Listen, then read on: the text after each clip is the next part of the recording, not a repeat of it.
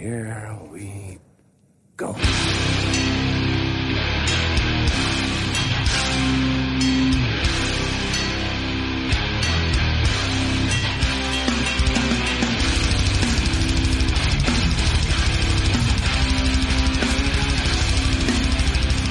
Då rullar vi. Ner på noll, avsnitt 146. Tror jag. Jag, Daniel Nätterdal, sitter här med David Olsson. Tja, tja. Ingen Robin. Vad fan är nu detta? Eh, det landade ett Playstation 5 hemma hos Robin i veckan. Kan vara en anledning till att den inte dyker upp. Eh, livskris, säger han. Vi får se. Eh, gäst i studion, Anders Löfgren. Ja men tja. Jag har Eh. också ett Playstation 5 men jag är ändå här. Eller hur? Ja. Eh, eh, Redan varvat Tony Hawk så att nu kan jag komma hit. Finns det på PS5? Alltså? Ja ja, för fan. Remake. Eh, anledningen till att du är här är för att du är ett stort fan av Syracuse Hardcore. Eh, något som vi kommer snacka mer om alldeles strax. Eh, som vanligt ska vi bara beta av feedback, hänt i veckan. Eh, ingen sådär superrelevant feedback på avsnittet om Discord. Eh, men det har ju hänt en Har du hel... beställt skivorna än? Nej, jag skiter i det. Jag sparar, jag sparar tusenlappen för ett original tror jag. Kommer du ångra sen? Det kommer, ja, man ångrar ju aldrig skivor man köpt. Eh, nej. Bara skivor man inte har köpt. Eh, hänt i veckan. Största nyheten i min värld, Down My Throat, Real Heroes Die, släpptes igår som pre-order på vinyl efter 20 år som CD-skiva. Den köpte du? Ja, Den jag köpte jag. Fan, jag fick en, eh, jag hann med och, Sålde den, sålde den slut eller? Ja den röda sålde slut direkt. Och jag hann haffa den faktiskt. 300 glad x totalt och det här är ju ja, topp tre, kanske topp ett bästa hardcore-plattor från Europa. Ja ja, alltså det var en game changer för Örebro Hardcore. Verkligen. Många var helt runt, eh, ja men tidigt 2000, ganska less överlag. Det kändes som att vi allihopa gick lite åt olika håll. Och sen var vi på Augustibuller. Och jag minns så väl när, när Boris kom med en låda skivor. I stekande sol. Och så kom han och liksom högg oss där. Tjena grabbar! Ni måste lyssna på det här. Damatrot, bättre Madball. Så han tvingade oss att köpa det där. Och fy fan, alltså vi var helt blown away. Sen bokade han dem till, eh, till Motala, vi bokade dem till Örebro. Jag bokade dem till Norberg. Eh, och vi spelade med dem i Helsingfors, typ Daddy Price, eh, tror andra spelning någonsin var ju. Första kanske till och med. Ah, vi gjorde en replokalspelning innan. Okej. Eh, och sen eh, drog ju Boris över oss till, vad fan hette det, Breaking the Law.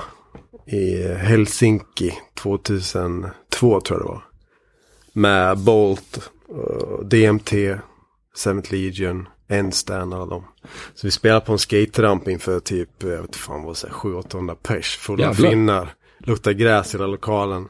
Jag var 16 år eller någonting och åkte Finlandsfärja för första gången. Och alla, äh, det var fan vilken grym upplevelse. Men vilket band. Och det där har ju satt sig. Vi kör ju fortfarande med den referensen. Nej, det är bättre med boll. ja, Ja, nej, den är ju, den är ju magiskt bra. Alltså det, Visst så... har de släppt en skiva efter också? Ja, de, ja det den är också bra. Också Det är inte bra. riktigt lika bra. Nej, Through the river of the Nile, tror jag den heter. eh, men just det att de var så jävla bra på att spela, alla låtar är, alltså det är ju 100% bra låtar på skiva, det är inte så jävla ofta det är det. Stark, Det är en av de få skivorna jag kan texterna liksom till, rakt igenom, hela. Det är bara, ja fy fan, gåshud. Mm. Från början till slut. Det är sådär, när vi sitter fem pers i en bil på väg till en spelning, då åker ju den där på och alla bara sitter och bara slår i taket. bara, "Ah!" Nej, den är grym. Så om det är någon som inte har kollat upp Down My Throat så får man eh, göra det pronto. Real Heroes Die. Det kan vara så att det finns några extra andra LPn kvar också. Så även en t-shirt så jag. Klart värt att köpa. Eh, sen eh, Times of Desperation. Vi snackade om demon. Som nu är släppt som sjua. Grönsaksmangel från Örebro. Medlemmar från Embrace Death. Eh, släpps på tre olika bolag. Och eh, en fjärde, limited edition, unik vinyl, unikt omslag, to be announced. Vad kan nu detta vara? Mäktigt som fan. Eh, sen har vi Instagram-konto att följa, Hard Copy. Hard X Copy, som är Daniel Johanssons eh, idé med skivomslag som liknar varandra. Är det någon som har rippat eller är det slumpen? Ganska roligt att följa i alla fall. In och gör det. Eh, sen har vi nytt Stockholmsband. Som jag fick eh, skickat en länk som lät ju jävligt bra. BTY. Better than you. Eh, ska släppa på eh, DBNO Records. Vad mycket kombinationer Ja, det var för, för mycket bo- det, var för som en jävla Scarhead-låt här. Ja. Kommer på, på rak inte ihåg vad det är för bolag, men eh, jag hörde det och det lät jävligt bra. Tänk er New Hardcore i stil med Breakdown. Nice. Better than you. Då kickar vi helt enkelt igång dagens tema. Syracuse Hardcore. Eh, ligger ju i mitten på New York State. Eh, är det någon som har varit där? Tyvärr inte. Runt omkring. Jag har turnerat jättemycket i USA men aldrig Syracuse. Tyvärr. Meckat för mig. Men nej. Eh, Ja, det är en klassisk hardcore-scen som haft två stora erier er egentligen. En gång på det tidiga 90-talet och sen på det tidiga 2000-talet. Och bandet som satte Syracuse Hardcore på kartan rejält för några år sedan var ju Trail of Lies. När man tänker tillbaka på de här två erorna slår mig så extremt tydligt är att banden därifrån med undantaget då gudfäderna Earth Crisis och sidoprojektet Path of Resistance, är ju att alla är så sataniskt jävla underskatt. Eh, vi kollar på de här banden på Spotify, några tusen spelningar på populäraste låten. Ingenting vad jag kunde Vilka band hitta. tänker du på då? Ja men alla, alla band, från eh, frame, från Framework till Another Victim. All, det finns ingenting som har återsläppts. Någonsin. Inte ens som början på 90-talet. Eh, och det finns ju jättemycket, speciellt från den första eran, som bara finns på kassett. Eh, som inte ens fick en vinyl-release. Och vad jag vet så jag tycker inte att det här är grejer som folk pratar om speciellt ofta. Eh, nästan aldrig skulle jag säga. Eh, och det finns ju liksom de här, eh, i och med att de flesta banden, speciellt i den första eran, är ju väldigt starkt eh, vegan straight edge. Och eh, det finns ju många liksom som, som har snöat in på det här och du vet som hypar eh, grönsaksdemos från 90-talet. Och trots att Syracuse är väl epicentrumet, meckat för den här grejen, så är det ju knappt att de här banden nämns överhuvudtaget. Fast många av dem är extremt jävla bra tycker jag. Eh, och så gäller det även för, för 2000-talsgenerationen. Många skitbra band som folk aldrig pratar om. Eh, och inför det här då när vi lyssnade ikapp, alltså det var jättemycket som jag inte heller har kollat på, som du har tipsat om Ante, i många år. Ja. Bara du måste lyssna på Freja, alla album med Freja. det har man ju inte gjort. Nej, Men de- nu de ångrar jag mig för att det är mycket som du skickar över här inför det här har ju varit pissbra som jag bara struntat i. Ja, alltså, nu ska jag inte svära i kyrkan, men eh, alltså Carl Beekner, sångare i Earth Crisis, han gör ju några av sina absolut bästa sånginsatser någonsin i, i Freja. Alltså, det är så sjukt jävla bra. Men vi kommer komma till det senare. Ja. Eh, men eh, jag snappade upp eh, lite grejer och hittade till exempel Another Victim, första plattan som jag bara hade på CD. Kunde man då köpa för 50 spänn på LP, första press. Ja. Underskattat som satan. Ja. Vi har ju frågat runt lite med, med folk som har bättre koll än, än oss och eh, folk på plats till exempel. Eh, som har tipsat om liksom, vad var Syracuse Punk och Hardcore Roots? Eh, banden som fanns liksom på 80-talet. För att jag hade fan, jag kom inte på någonting. Eh, det finns ju ett band som heter The Catatonics som är förmodligen det första hardcore-bandet från Syracuse. De släppte en 784, eh, Haunted Town, och den brukar den brukar väl nämnas som lite av en upstate-klassiker. Eh, ett band i den amerikanska hardcore-vågen. Ja, det, var, det, är inte, det är inte att jämföra med Antidote eller Abused som höll på typ samtidigt i New York. Eh, men där finns ändå där, den brukar vara med på, ja, på de längre listorna av bra släpp. Eh, men sen fick vi tips om en räcka andra band och jag hade fan inte hört talas om något av de här. Inte jag heller. Nej, inte jag heller. Det var, det var intressant faktiskt. Få lite bakgrund. Alltså, min start var ju Earth Crisis och jag hade hört talas om Framework. Alltså, vart de killarna kom ifrån. Men ja, som sagt. The Catatonics, Miltons Disciples.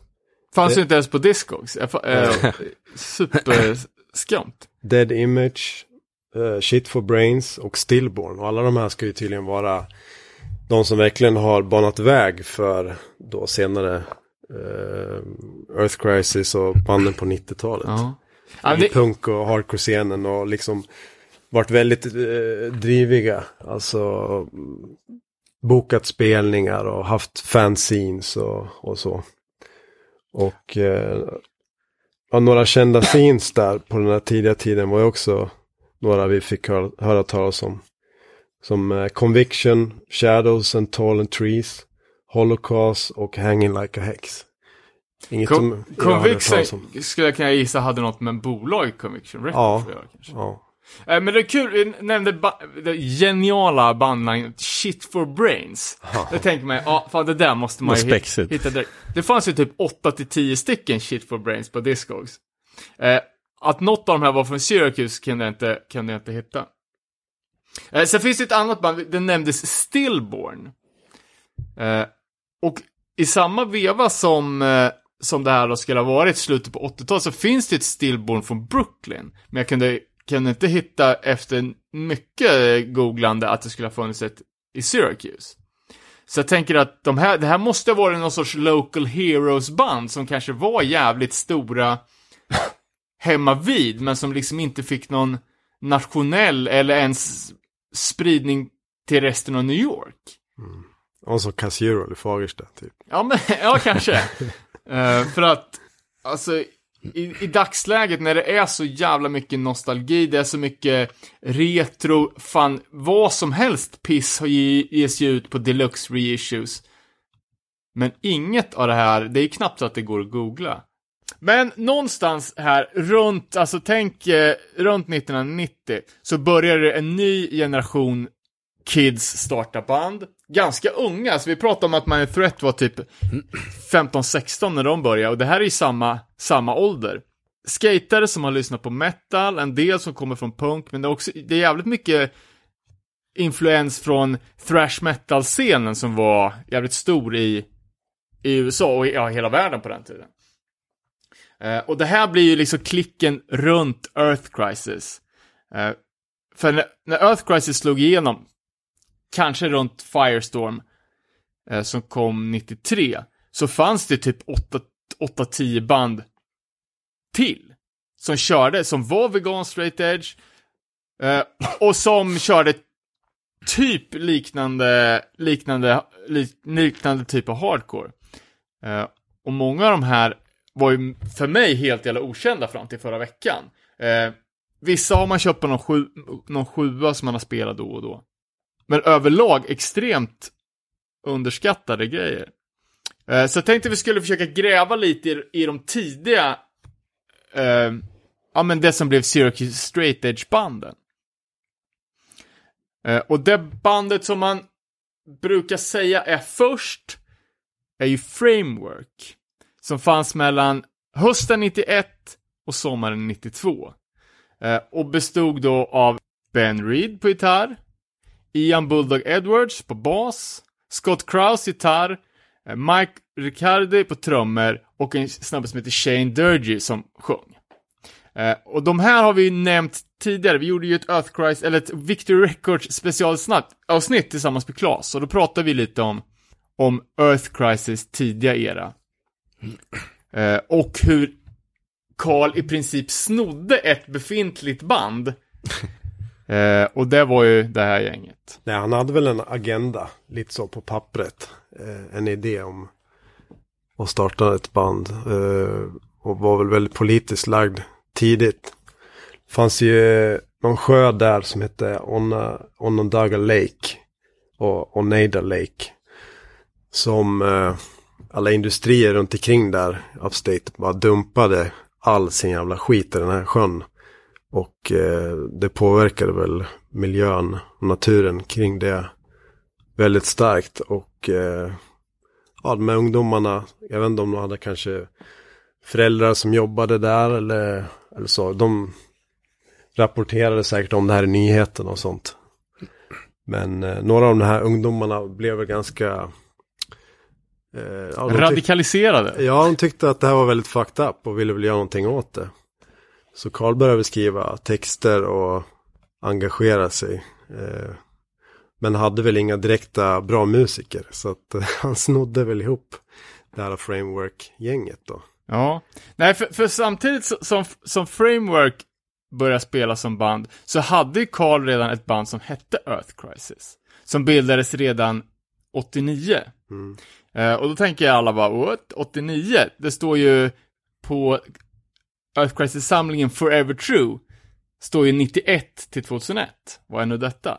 Jo, det här var ju då att det fanns en, eh, en prototyp av Earth Crisis som bestod av två snubbar som jag inte kommer ihåg namnet på. Eh, DJ Rose, som blev världskänd kändis i The Path of Resistance eh, många år senare. Eh, och eh, Carl då som spelar bas. Mm. Eh, men det här har beskrivits som, det här är ett helt annat band.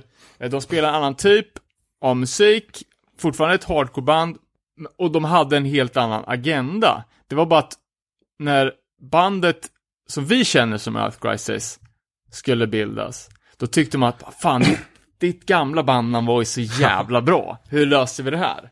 Eh, och då hade de haft en, en sittning med, med DJ Rose, som hade kommit på bandnamnet från första början. Eh, och det var ju taget från en reggae-skiva med bandet Steel Pulse. De här jävlarna som man får upp på Ebay varje gång man söker på Earth Crisis. och DJ, DJ Rose sa att bara, "F- att det är lugnt för mig, kör på, ta, ta namnet. Proto-Crisis var ju nedlagt och det var på grund av Karls texter. De andra tyckte att han var för Det var lite extrem. too much. Ja. Ja. Och de, eh, de kunde inte backa det. De spelar inte in någonting. Nej, nej, vad jag fattade så, har de inte spelat in någonting. Ganska, in- ganska intressant för att eh, på de här åren så de säger hela tiden bara att det fanns liksom vegan straight edge var liksom ingen kombo som folk eh, körde med. Det var väldigt ovanligt. Utan det här råkar vara att straight edge folk också var veganer. Eh, det fanns liksom inga likhetstecken. Nej, jag kan tänka mig att det var lite mera renlevnadstänket. Inte eh, vi ska elda ner korvkiosker och bränna, liksom fri, släppa djuren fria. Liksom den biten kom nog kanske lite senare, hela animal rights-grejen. Kan tänka mig att det var mera renlevnadstänk kring det. Ja. ja så när Carl då såg att det fanns ett band med fyra musiker som, eh, som inte bara var, var straight edge, de var veganer också, så kände han väl att de här ska vi ha, liksom, de, de här tar jag. Och vad som hände med stackars Shane, det, det vet jag inte riktigt. Uh, Framework släppte ju två sjuor, uh, och vad jag förstod det som så släpptes de här sjuorna efter att bandet hade lagt ner. Uh, och det var på grund av att bandet med Shane hade planerat, att de har skrivit låtar de har planerat att göra eh, först då en sjua. Men att när Carl kom och, och knyckte de andra med bandmedlemmarna så fortsatte de ändå för att, ja, de hade ju bestämt med Shane att de skulle spela in en skiva. Fast bandet var liksom redan upplöst. Eh, men sjuan som, som släpptes då sen eh, 1992 är jävligt bra. Eh, Kostar även 20 spänn på Discogs. ja, det är, alltså, det är sjukt underskattat. Och eh, textraden som öppnar hela skiten är ju I found the truth on the dark side. Och det handlar ju lite om att alltså det, det är ganska likt tidiga Earth Crisis-texter. Alltså bandet var ju, var ju ett militant veganband. Eh, men just det att de, de förkastade liksom eh, Youth of the Days PMA-tänk, utan att de, de, de fann styrkan i det mörka. Och liksom i det mer negativa. Eh, och det här var ju eh, ytterligare en grej som aldrig kombinerades. Antingen hade du Youth of Today, nykterhet, djurrätt eh, och sen PMA. Och här hade vi folk nu då som, som hellre lyssnade på metal och som hade liksom ett militant, våldsamt eh, tänk, snarare. Um, och det är ju mycket alltså vegan hardline-tänket att de skyldiga ska bestraffas. Så... Eh, eye for an eye. Eye for an eye. Djur, djurplågarna ska få, få smaka på sin egen kaka. De, eh, eh, ja men, skjut jägaren och, och så vidare och så vidare. Och jag vet inte om någon hade liksom tänkt i de här banorna. Själva då Hardline Records-klicken var ju typ i samma veva här. Me mellan 89 och, och, och 91. Eh, så tankegodset fanns ju liksom, men... Eh, men Hardline är väl inte så mycket, vad fan heter eko? Eh, bra fråga. Vi gjorde ett eh, Hardlines-avsnitt där för två, tre veckor sedan. Jag kommer inte ihåg vad vi kom fram till. Eh, men det, det, är ju, det fanns ju mycket teorier som byggdes på eh, allt eftersom. Eh, och många av de här banden kör ju med Hardline-logos på sina demos. Eh, och det finns ju ett, eller det fanns ett, hard, ett Syracuse Hardline Chapter som hade en egen postbox och som gjorde liksom pamfletter och och men, som jag vet inte om de kopierade liksom eh, Vanguard-manifestet eller om de hade om de skrev sina egna texter, men eh, jag har sett en, en hel del olika flyers som, som de här banden pumpade ut. Eh, och eh, hjärnan i bandet eh, var ju då gitar gitarristen Ben. Eh, och han har beskrivits som att han var inte... Han var dels mycket mindre metalhead än vad de andra var.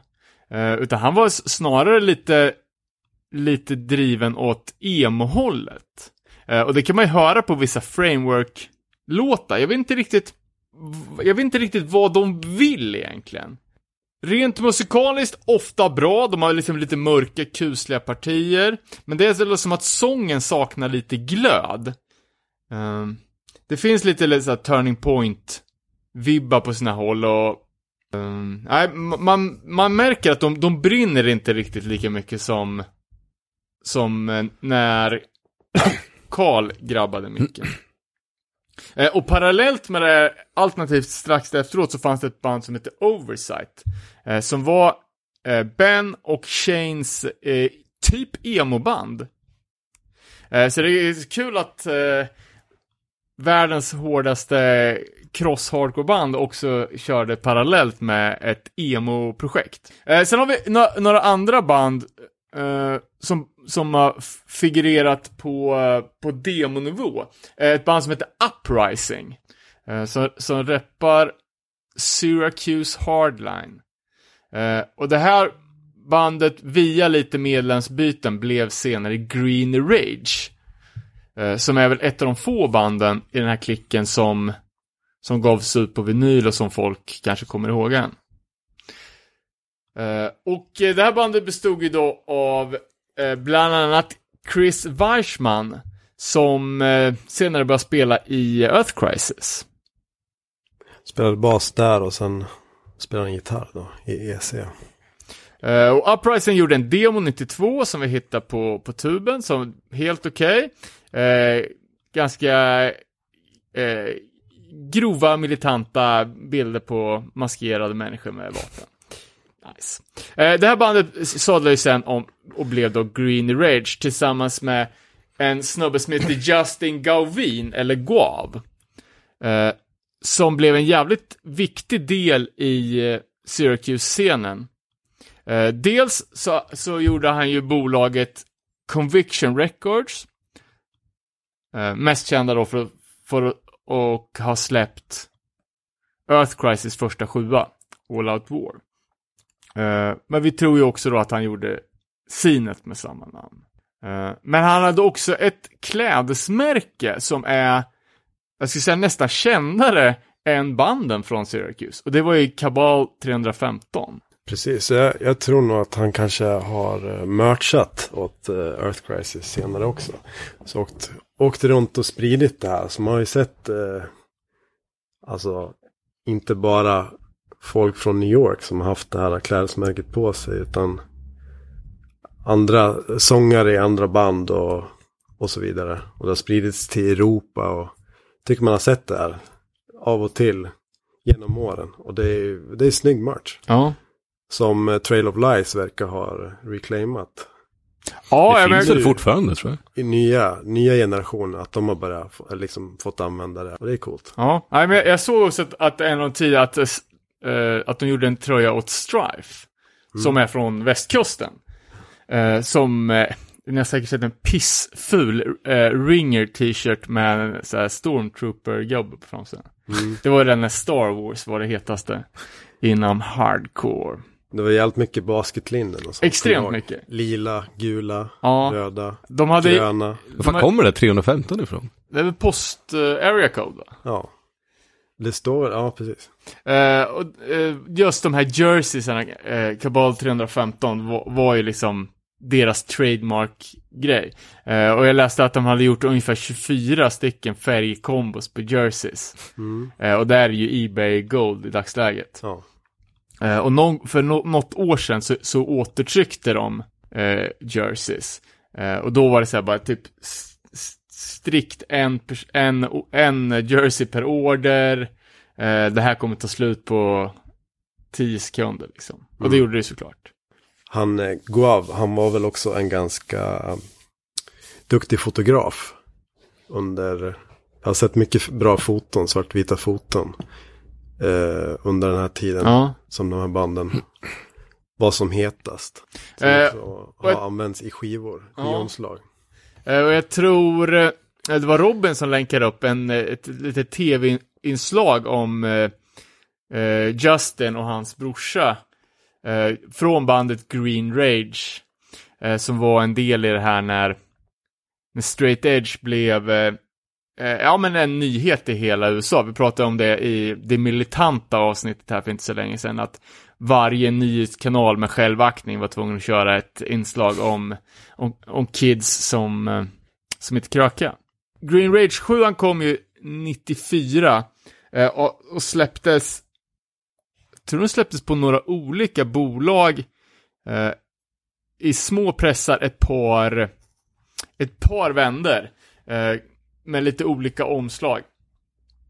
Eh, Bra mest av nostalgiska skäl skulle jag säga. Det är lite, alltså väldigt tjo- e- e-tjugga-tjugga. Eh, lite av det som kallas för mindless tjugga-tjugga. Eh, jag tycker det saknar liksom det här groovet som, som andra tjuggband vid den här tiden, typ Next Step Up och Bulldoze hade. Utan det vart, det vart liksom inget, det vart inget, inget riktigt breakdown av tjugget, utan det vart mer um, väldigt, väldigt långsamma låtar också och tyvärr lite lätt skärande röst. Vi spelar en låt med dem kanske. Ja, det ska vi göra. Vi, vi slänger in en Green Rage banger helt enkelt.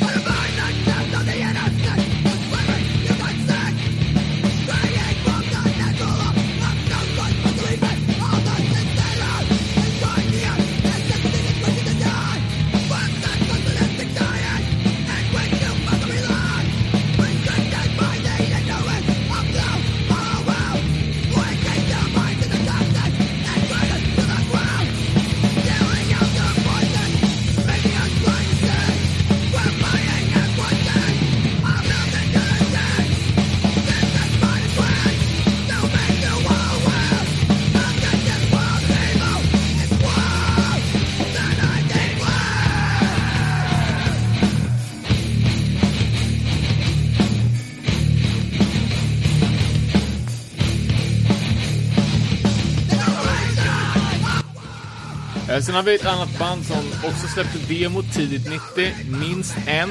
Solstice, de släppte en sjua och en CD efter att bandet hade lagt ner. Ett annat band som jag inte är säker på att jag hade hört innan är Bonejack. Eh, släppte minst två demos 93, eh, kan även ha varit eh, med på en split-demo. Eh, ännu ett vegan straight edge-band.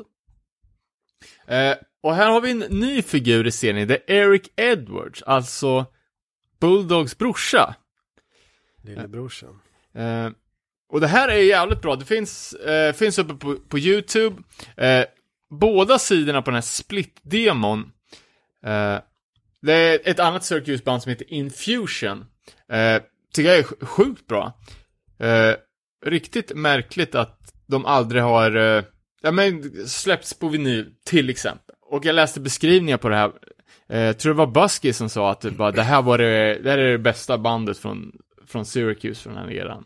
Återigen, totalt underskattat. Sen, eh, Shane då, sångaren i Framework, hade ett annat band som var eh, mer åt eh, militanta veganhållet.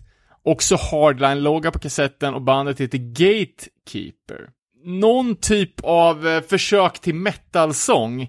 Eh, tänk, tänk lite Vegan Reich eh, eh, statement-hållet. Man vet inte liksom, heavy metal gone wrong på något sätt. Den här demon återsläpptes ju sen av bolaget Militant Record, eh, som gav ut en räcka tidiga, ja men, gränslandet hardline, vegan, straight edge, eh, släpp.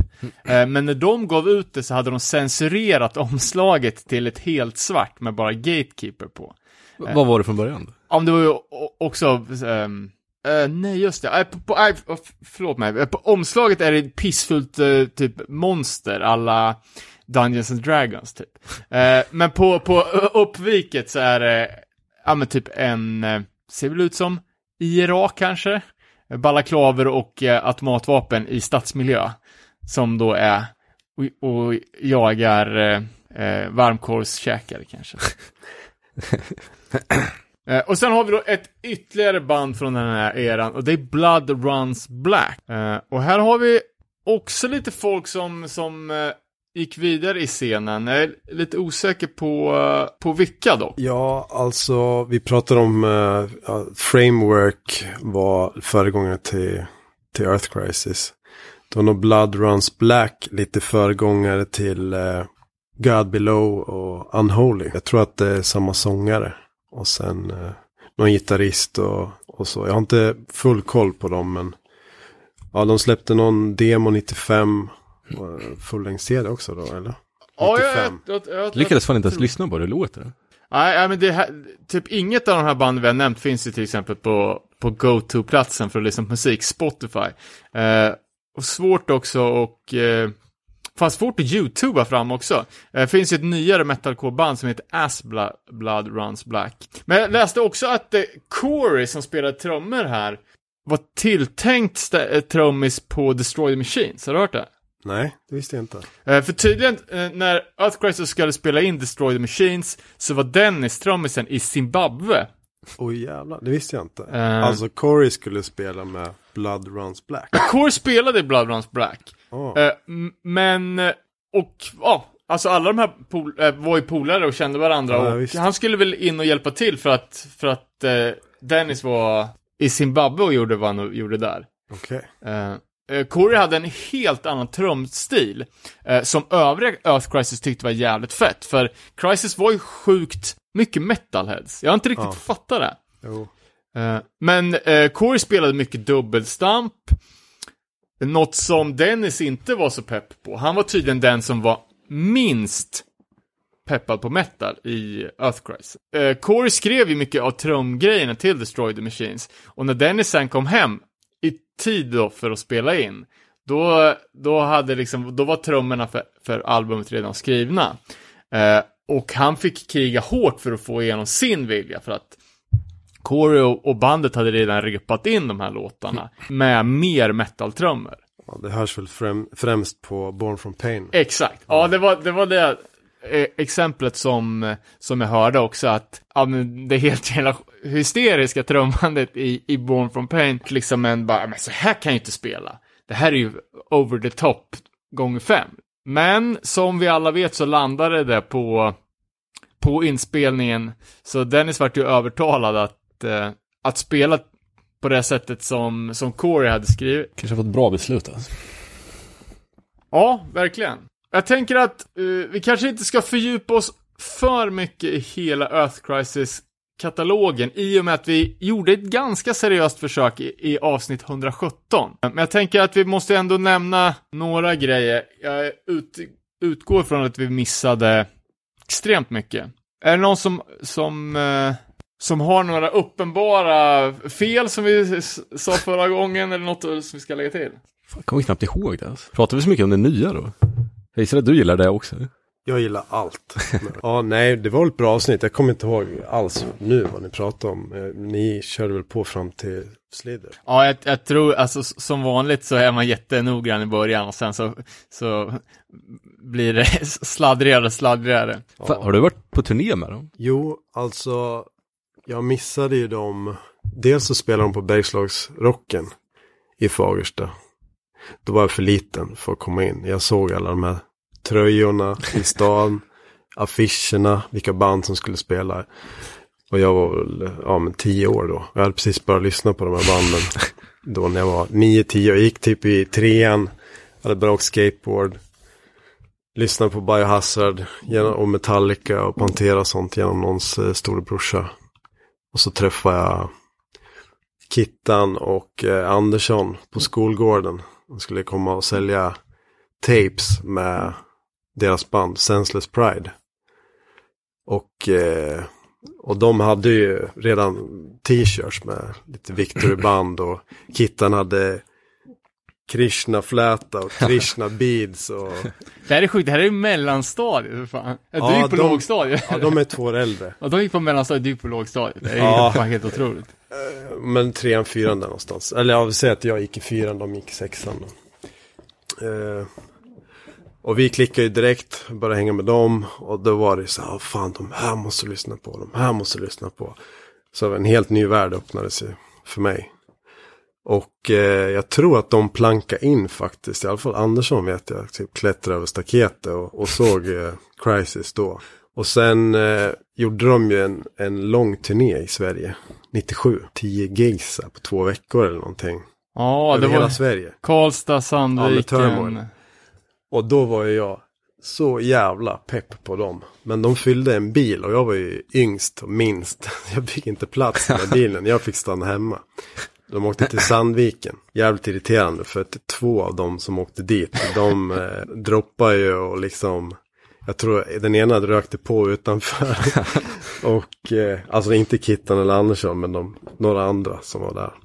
Och de sket ju liksom i hardcore något år senare så jag tänker att jag borde haft. Nej men så jag missade dem då också. Men jag tog igen det med råge då eh, när de återförenades. Jag eh, eh sålde merch åt eh, Sworn Enemy 2007. Först på en, Europa, en Europaturné. Och då gjorde vi, det var sju eller åtta spelningar med Earth Crisis då. Tyskland och det var Pressure Fest och With Full Force och några klubbgigs och, och, och, så. så jag då... tror att jag såg dem på Pressure Fest. Då, ja. då var det fan jävligt svalt intresse. Ja, jag tyckte också det var det. Jag var förvånad faktiskt. Det Men var... det, var det svensk-året när det var 100 pers från Sverige där? Jag kommer fan inte ihåg. Alltså. Eller har de spelat fler gånger? ganska många, flera år i rad. Ja, för det var ju något år, när, och det kändes som att det var lite av en reunion. Att de inte spelat på länge. Ja men det var det, det var väl första gången tillbaks. Alltså de spelade väl i Baltimore 2007. Då, jag tror Andy och Norp var där. Då när Norp hade magsjuka och satt på hotellrummet. Och missade hela spelningen. satt och spydde. Eh, nej men det var första gången tillbaks till Europa. Och, nej men då fick jag hänga med dem och lära känna dem och vara fanboy och, och så. Och sen frågade Sworn Enemy om jag ville åka med dem i USA också. Det var mars tror jag, 2008. Det var den stora liksom återföreningsturnén för Earth Crisis. Den hette Firestorm Fest. Jag tror det skulle vara 28 gigs på 30 dagar. Över hela USA. Vi började på östkusten. Första giget var i Worcester, alltså nära Boston. Och då spelade också Unholy. Så jag fick ju se Unholy också, ett annat cirkus. Men det var en turné med Swan Enemy, eh, Terror, eh, Shy Halud, eh, Recon och Down to Nothing. Och så Earth Crisis. Så då, ja, men då såg jag dem varenda jävla kväll och hängde med dem. Och, och så. Det var ju fan bland det sjukaste jag varit med om. Alltså dels var det första gången jag var i USA. Eh, avverkade varenda liksom storstad.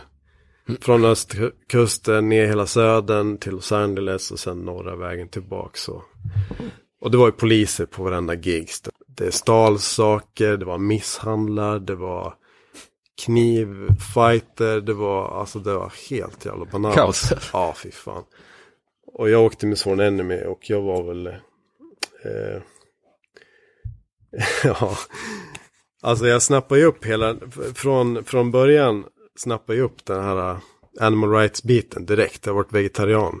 Sen första gången jag såg bilderna på Slakthus i en Earth Crisis-skiva. Liksom. Men eh, det här med alkohol och droger, det, det, det slutade med för tre år sedan. Men, eh, men eh, ja, nej, så det var hårt festande. Vi åkte en husbil över hela USA. Och, ja, det hände mycket då alltså. Det var Shai Halud flippa med sin van utanför Cleveland på blankis. Eh, ett gäng och några välkända personer som inte nämner namnet på misshandlade en person rejält eh, vid merchbordet precis bredvid mig i Los Angeles och eh, jagade ut folk med kniv och grejer. Det var, det var riktigt galet. Eric, eh, det var en, en kul grej också i, i Long Beach. Eh, Earth Crisis soundcheckade mitt på dagen, solen sken. Alla gick runt i flipflops och liksom, det var chill. Packa in grejerna. Och så eh, skulle Eric ut och hämta någonting i vanen, kommer tillbaks med blåöga. Vad va fan, vad har du gjort? Han var helt uppspelt och blåöga direkt. Va, jag gick ut utan laminat och vakterna ville inte släppa in mig. Alltså det var security hela dagen på venuen. Securityn ville inte släppa in mig så jag vart arg och spottade på hans skor. och då hade han ju ja, blivit nedslagen. Så det var lite rabalder kring det där. Nej men det var liksom så, det var, det var liksom, det hände grejer hela tiden. Men det var grymt som fan. Och sen eh, senare samma år så eh, March Out Walls of Jericho. Och då turnerade vi med eh, Freja i Europa. Så jag hängde mycket med Carl under det året.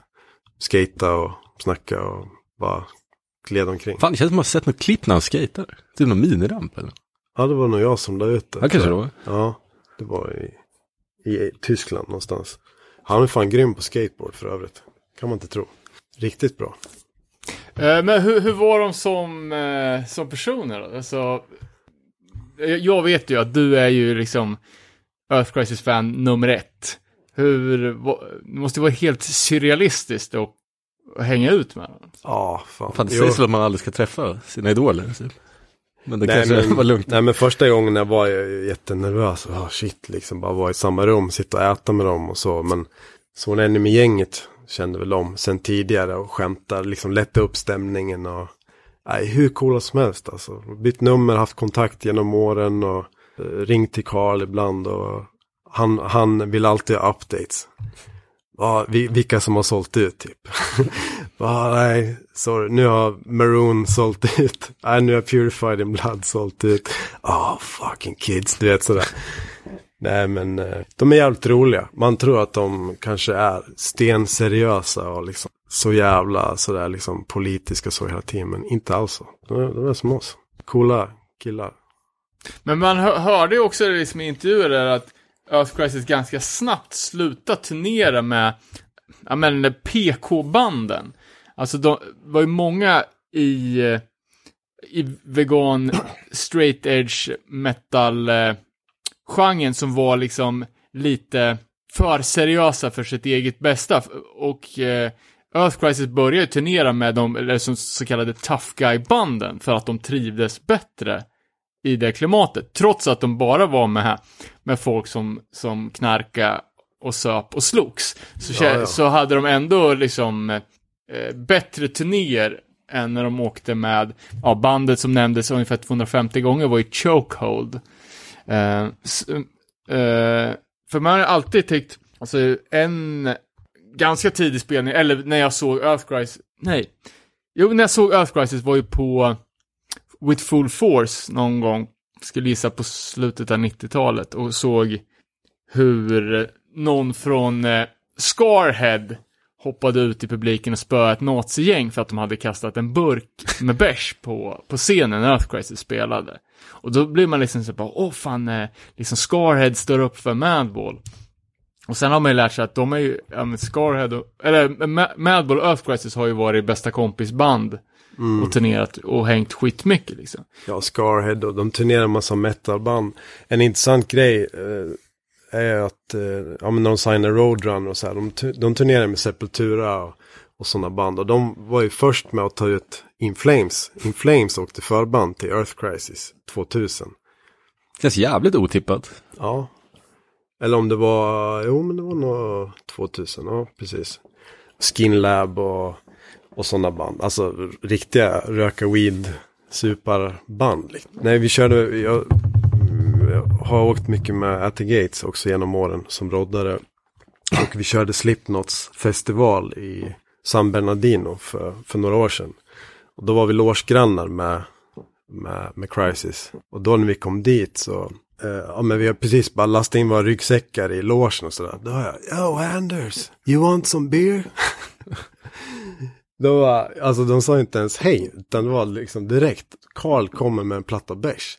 Så jävla sjukt, Ja, surrealistiskt. det är ju fan. Ja, men då är det så här att du har ju liksom eh, någon där i produktionen på den här festivalen har ju inte läst deras rider och ställt in bärs i deras loge. Så de skrattar ju bort där och de bara alltså vi kommer inte ha det här så fan ta det ni.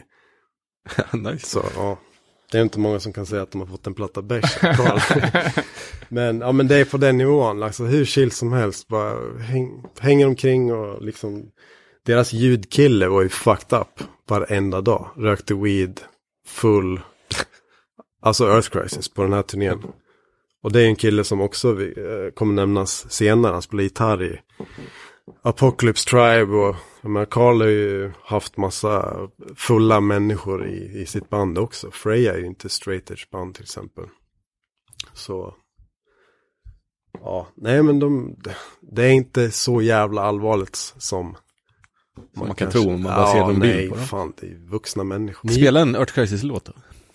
Ja, alltså Firestorm, eh, den är, det är en tung, grym jävla låt som alla jämt nämner, men jag skulle nog eh, dra på The Order That Shall Be, en låt som varenda gång jag hör den gör att jag vill gå in på eh, slakthuskontoret och dra ut chefen i håret och bara slamma snubben i huvudet med ett jävla baseballträ.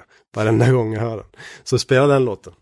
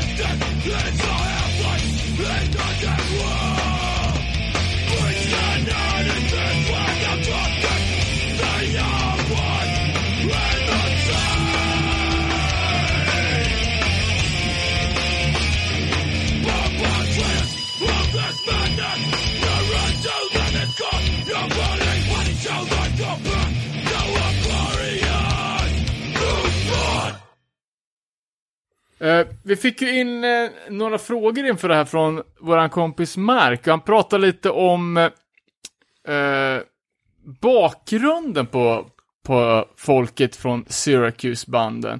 Eh, det är många som eh, är mer eller mindre uttalat kristna.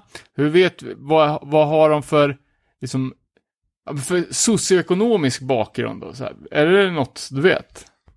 Nej, jag vet inte, men det känns inte som att de liksom levt på gatan och varit urfattiga. Det känns som medelklass eller liksom working class eh, amerikansk lägre medelklass. Kan jag tänka mig. För jag, jag läste någonstans att Syracuse inte var typ fattigt. Nej, men alltså det är väl en eh, universitetsstad. Som har ett framgångsrikt eh, basketbolllag och Eh, det känns som att mycket kretsar kring det här eh, universitetet och studier och, och så. Jag menar, Karls mamma, eh, hon var, eller är väl operasångerska till exempel. Och eh, hans pappa Just. är vanlig så här, snickare, typ real estate snubbe. Karl jobbar extra som eh, vaktmästare och lite sådär emellanåt.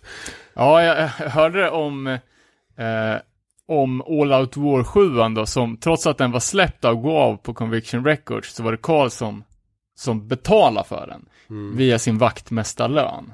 Ja. Eh, nej, men jag hörde också i intervju att Carl sa att, att under hans uppväxt så, så jobba, hade båda hans föräldrar dubbla jobb. Mm. Uh, och att han själv har alltid jobbat i bygg eller betongbranschen mellan turnéer. Mm, precis. Och jag tror Bulldog också håller på med det. De har ju flyttat. Eh, Scott, Bulldog och Eric, de bor ju i North Carolina. Eh, jag träffade Annat grönsaksmäcke. Ja, eh, jag träffade dem faktiskt där eh, jag var med, fan, jag, jag var med Refused på turné med Faith No More. Och då hörde jag av mig till dem för jag visste att de bodde där i, i Raleigh, North Carolina. Så drog vi ut och käkade vegankorv och körde lite skit. Och, och då, då pratade vi där med, ja, men med kids och jobb och allt möjligt sånt. Och Scott han sa att han var ju typ hemmapappa. För att hans eh, fru tjänade så mycket mer pengar och det är så jävla dyrt att ha kids på dagis och så förskola och så där. Så att det var liksom inte lönt. Så att han, han var som en, ja, men hemmapappa. Ja, Bulldog eh, drev väl företag och eh, ja, men in, inom eh, real estate. Dennis bor väl i Buffalo tror jag och jobbar inom bilindustrin. Jag tror att han försöker Ja, men han jobbar väl med eh, ekoprylar, att, eh, att man ska få fossil fria bilar och sånt tror jag. Utveckling inom eh, bilindustrin. Vart bor Carl då? Han bor kvar i Syracuse. Ja, men man kan ju tänka att Earth Crisis är ju lite på en annan nivå än de andra banden också. Att även fast de har jobbat mellan turnéer så känns det som att de har haft mest att göra med bandet. Eh, de andra banden kan ju knappast ha varit heltidsmusiker. Nej. Eh, Nej precis, har- slutet av 90-talet, början av 2000, då turnerar de ju oavbrutet. Ja. Det måste ha varit fullt fokus på bandet kan jag tänka mig där, kring Roadrunner och det. Ja, jag hörde inte du också att, att eh, Scott sa att han la ner sina studieplaner på, för han märkte att han, han kommer aldrig kunna ha råd att liksom, eh, ja men, eh, liksom kombinera de ruttna intäkterna man har som en musiker på den nivån med ett liv med hus och bil och sådär. Utan då, Mm. då var det lika bra att bara turnera så, så mycket och så länge det går så man slipper ha ett hus. Ja. Får man bo i bussen ett, par år, då går det. Mm. Jag hörde också inte att Carl är uppvuxen som metodist. Jag vet inte riktigt hu- hur det här funkar. Det är någon kristen inriktning. Ja, nej jag, jag ingen kommentar på det. Um, jag förstod det som att det var någonting åt det lutherska, alltså liknande sånt som vi har här i Sverige tror jag. Mm. Ja, en, annan, en intressant grej. Jag, jag hörde en podd med Scott eh, här för någon vecka sedan. En ganska fräsch eh, podd. Om hur, eh, när de signade Roadrunner då, 98, hur hårt bolaget pushade på att de, de skulle liksom byta, eller gå åt den här stilen som kom på Slider. Alltså att de skulle, för att, eh, det, man måste tänka att det, det fanns, alltså den där genren var ju knappt het då. Alltså det som kom sen. Du hade Vision of Disorder kanske och sådär som blandade lite skönsång och skriksång och så. Och vi, Men, vi eh, tänker alltså inför signingen på the Killer som Ja, kom på Roadrunner 98 ja kanske? precis. Ja, att då, bolaget ville ju ha Slither. en Slither-skiva. Men de blev helt anti och bara nej, fan heller. Vi ska inte lyssna på er. Vi kommer göra en så jävla monoton, eh, hård, riktigt hård jävla skiva. Och sen då när de, ja men jag tror att de bytte hela personalen, alltså Roadrunner, det hände ju massa där. De kickade folk och kickade band och la om budget och hela den biten. Så det vart väl en liten, jag vet inte, flopp kan man väl säga så. Men sen gick de tillbaks till Victory och släppte Slither. Men de hade ju redan det här tänket att det var ju dit vi ville gå. Så tänk om de hade släppt Ja. Slither på Roadrunner, hur jävla stort det kanske hade blivit. Ja, men Så de precis. sköt sig själva lite i foten där. Ja, kanske. men också att de kände att bara, vi kan inte göra två sådana här stora skiften samtidigt. Vi, vi- kan inte både byta Victory mot Roadrunner Och och göra ja, men Slither-plattan, utan vi måste liksom, vi, får, vi måste vi måste välja en grej. Ja, Vad konstigt också, jag har hört att Earthquakes själva inte gillar Breed the Killers. Och jag tycker den är pissbra. Ni kanske kommer ihåg min, när vi listade band här med, med stapeldiagram för någon, några avsnitt sen, att jag hade fan uppe på 10 av 10 om jag inte minns fel på Breed the Killers. ja Jag tycker lyssnar den är pissbra. Ja, jag lyssnar nog mest på, på den och Gomorrah Season Ends faktiskt. Det är så jävla hårt. Men också det att de säger att sången är så, är så dålig. Jag, jag, jag har inte fattat vad de har emot alltså. De säger att bara, men Karl var så stressad, han var så, han gjorde, gjorde, fick inte komma till sin rätt. Och att allting är mellanmjölk. Det finns inga toppar och inga dalar.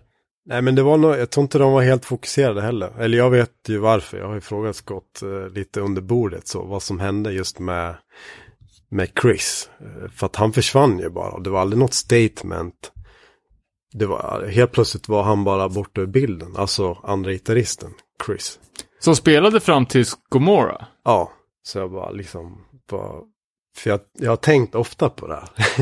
Manisk, eh, maniskt fan som jag har varit. Så vad fan hände med han? Eh, så jag frågade och eh, ja, nej, han ville väl inte att jag skulle outa det egentligen. Men Då sätter vi på mickarna igen. Vi har fått höra hela historien som inte passar sig i podd. Eh, dålig stämning har vi fått höra här i bandet, minst sagt. Eh, jag hörde även i en intervju med, med Scott att Chris aldrig hade spelat på någon skiva. Nej, Scott eh, har väl skrivit det mesta och spel, det är ju vanligt att man gör så, att den som skriver spelar in allt. Men Jim Winters är ju krediterad på Distorted Machines som gitarrist. Just det. Och Eh. snubben från bandet Conviction. Väldigt influerad av.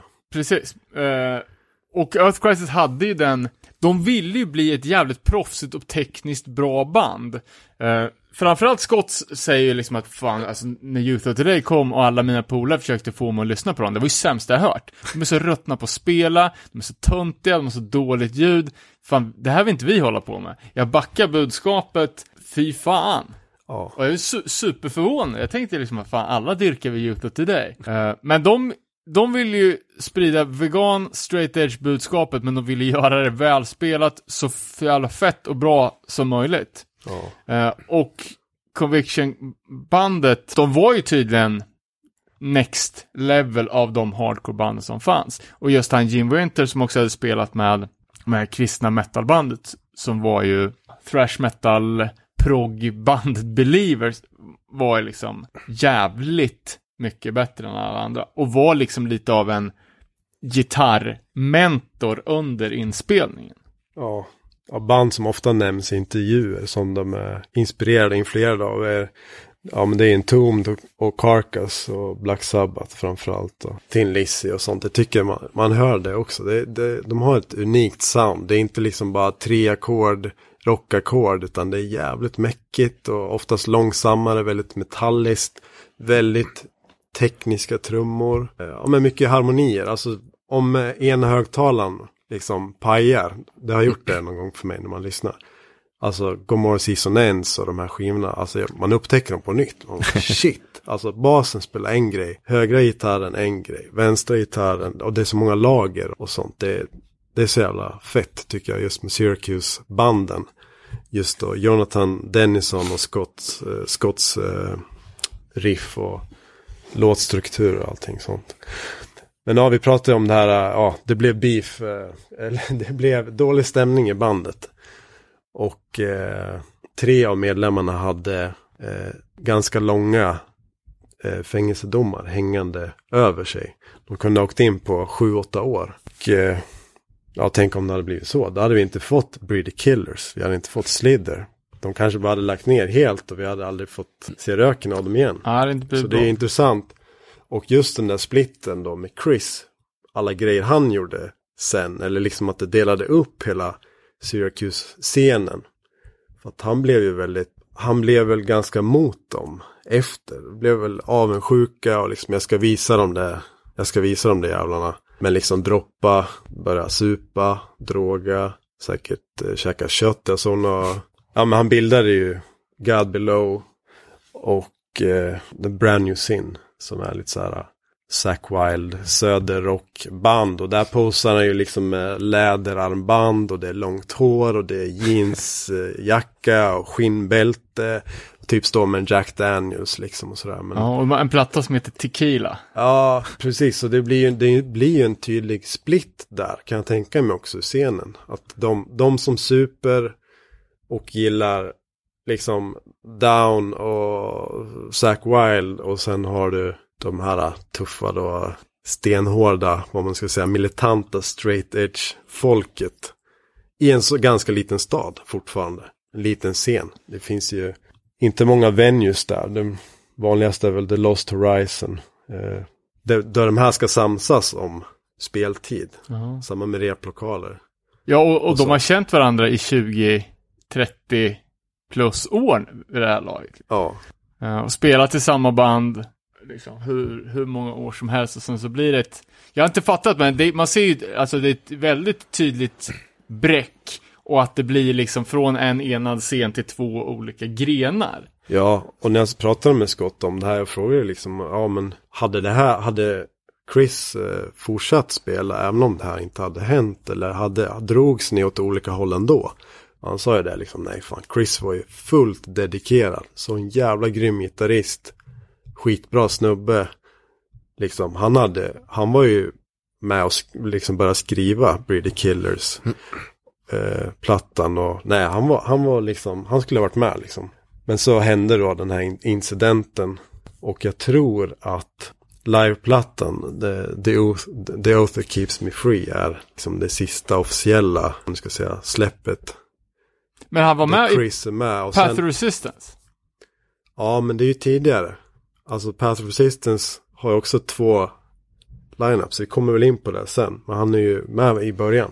När kom den? 96, 97 Ja, någonstans. 96 tror jag. Ja, så att... Eh, nej, men det blev en tydlig split och eh, Eric då, Bulldogs brorsa, var väl alltid med i det där gänget. Åkte med dem på turné, mercha, rodda och allt sånt och kunde ju redan spela gitarr, var vegan straight edge. Så det blev naturligt att han bara tog över och hoppade in egentligen på, på deras peak. Signa Roadrunner, han är med på det här bandfotot. De kör i liksom Sydamerika, Colombia där för typ 200 000 pers eller fan det.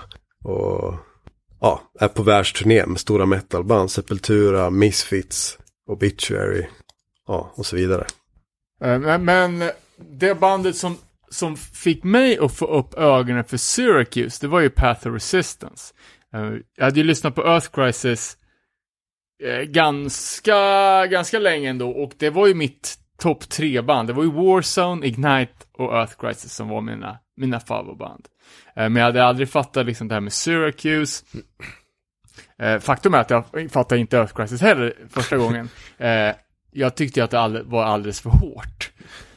Och då kom jag ändå från, från extrem metal och dödsmetall som kid, men när jag hörde Vilka låtar var det? om det var... Ja, det kanske var ja, men i Forced March, March på, på Destroy Machines, första låten. Uh, att det var bara för... Det var för industriellt, för långsamt, för konstigt, för hårt liksom. Men när Path of Resistance LPn Who Dares Wins kom 96, då vart man ju alltså helt jävla golvad av hur coolt det omslagsfotot är. Uh, första gången jag sett, ja men det var fan ett maskerat crewfoto liksom, kan, kan inte bli, bli tuffare och, och eh, man bör förstå att det här var liksom Syracuse-scenen som, som, som var ett, eh, ja men det var ett, liksom det här är ett, ett, ett, gäng. Ja, precis. Det är ett movement. Det är inte bara ett band med fem personer. Utan det här är ett helt, det här, de här menar allvar. Och det här är fan ett jävla movement. Ett jävla statement. Men den här bilden, ja precis. Eh, Är det inte typ tio i bandet? Ja, alltså jag menade med Earth Crisis. Att de Ah. är fem pers. Men Path of Resistance, det är ju tre sångare. Ja, jag är lite osäker på vilka som faktiskt, det har faktiskt varit lite olika bud här eh, på vilka som var med på inspelningen. Eh, men ny i ensemblen är ju DJ Rose, eh, som har varit lite av min favoritsångare i Path of Resistance. Mest för att han ser så Att cool han ut. inte kan sjunga. Precis. Killen med Eh, ljusa rösten. Med, med mycket, mycket tatueringar och att han har micken upp och ner. Mm. Istället för, att mick, istället för att ha mickhuvudet mot tummens sida så har han mickhuvudet åt lillfingrets sida. Det är väl Eh. en Danzig-grej. Kanske det är. Jo men det är det. Va? Ja, jag ja. fattar inte. Danzig kör alltid. Han kör Jaha, så. så. Ja. Eh, jävligt speciellt. Eh, och han flyttade till Syracuse 89 efter att han har gått ut college. Så om min matte funkar så är han lite äldre än de övriga. Eh, och precis som, som övriga så blev han upplärd om veganismen av eh, Dave Stein och eh, Steve Reddy från Albany. Det var ju de killarna som vi snackade om som hade Eh, Combined Effort Records.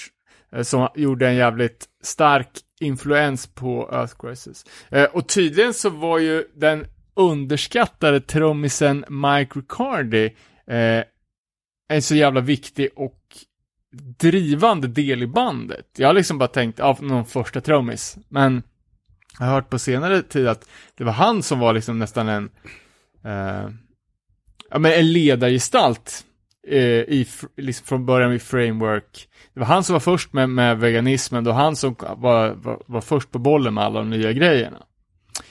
Eh, hur som helst, eh, DJ Rose flyttar till Syracuse precis när allting ska ska braka loss. Eh, och hade väl inget band fram tills Path of Resistance. Han var roadie. Han var roadie till, till Crisis, ja. Eh, Och drev ju den uh, Tattoo-studion, Halo Tattoo, som verkar ha varit en uh, hangout-spot för många i, i den här klicken. Eh, ja, nej men det var ju mycket, det var lite så jag blev exponerad för tatueringsmotiv och så också, just i den där skivan. Det kom den 96. ja. Ja. Eh, det var ju massa tattomotiv i, i bookleten. Och varför det här bandet ens kom till. Det var väl att eh, Dennis Merrick, alltså trummisen i Crisis. Han låg på sjukan ganska länge, typ ett halvår med brutna revben och punkterad lunga och, och sånt. För jag tror de hade flippat med vanen på en turné. Ganska illa. Eh, och han vart väl värst drabbad. Och under den här tiden så, alltså de turnerade väl rätt hårt då, Earth Crisis, och var väldigt eh, i farten. Så när allt stannade upp då, när han låg på sjukhus så blev det bara att, nej men fan vi, vi, vi kör den här grejen. Och drog med då sina andra polare. Så DJ Rose då på sång. Och så är det ju den här Chris, gitarristen i EC. Den andra rösten och sen Carl då.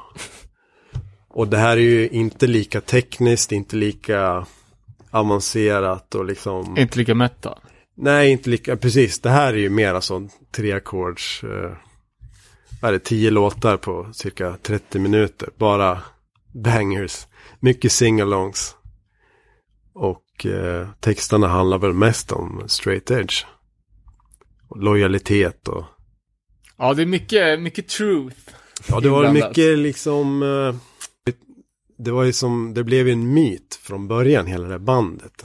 De skulle inte spela live och det var det här äh, maskerade gänget på skivomslaget. Bara, Vad fan, vilka är de här snubbarna? De här, det är ju livsfarligt, men vilka är de liksom? Hela den grejen.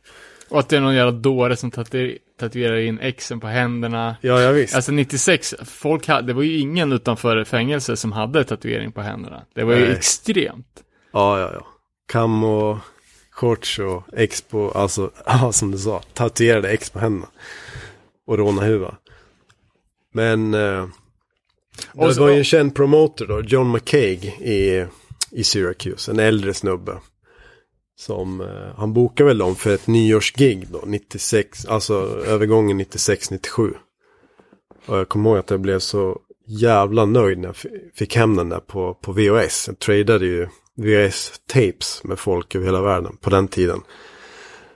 Eh, och jag kollade på den där om och om och om, om igen. Alltså packat hus, bara crowdsurfs och singalongs och som du sa DJ Rose med micken upp och ner och bara Finns det på över. YouTube? eller? Nu Ja, gör det nog det. Nu gör det nog det. Jag kollar på den här Ja. veckan.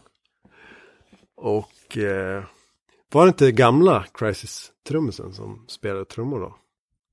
Jo, det var det. Ja, jo, för precis. att Dennis låg ju på sjukhus. Exakt, jo precis. Då var det Mike Ricardi som, som där trummor. Det stod även att eh, gamla Framework-sångaren Shane hade varit med och spelat bas. Eh, men sen tror jag att det har ändrats och att det kan ha varit Jonathan Dennison som lirar basen på inspelningen. Det kan hon ha varit. Eh, han lirar ju bas på nästa platta. Och alla kommande livespelningar de får de gjorde. De gjorde väl fem i Europa. Vi var ju ett stort gäng som flög över till London bland annat. Och då var ju såklart Chris utkickad där runt 98. Så Bulldog, DJ Rose, Carl är de tre sångarna. Och eh, JD eller Jonathan Dennison spelar då bas. Och som då resten av Earth Crisis. Även Dennis då på trummor. Så att EC plus eh, lite fler polare. Kan det vara det första hardcore-bandet med tre sångare? På den, ja det tror jag nog fan på den tiden. Ja, Spontant så kan jag inte komma på... nej något precis. Sen kom, ja precis. Sen Tyska grej. gruffbanden med två sångare där på 2000-talet. En ljus och en mörk.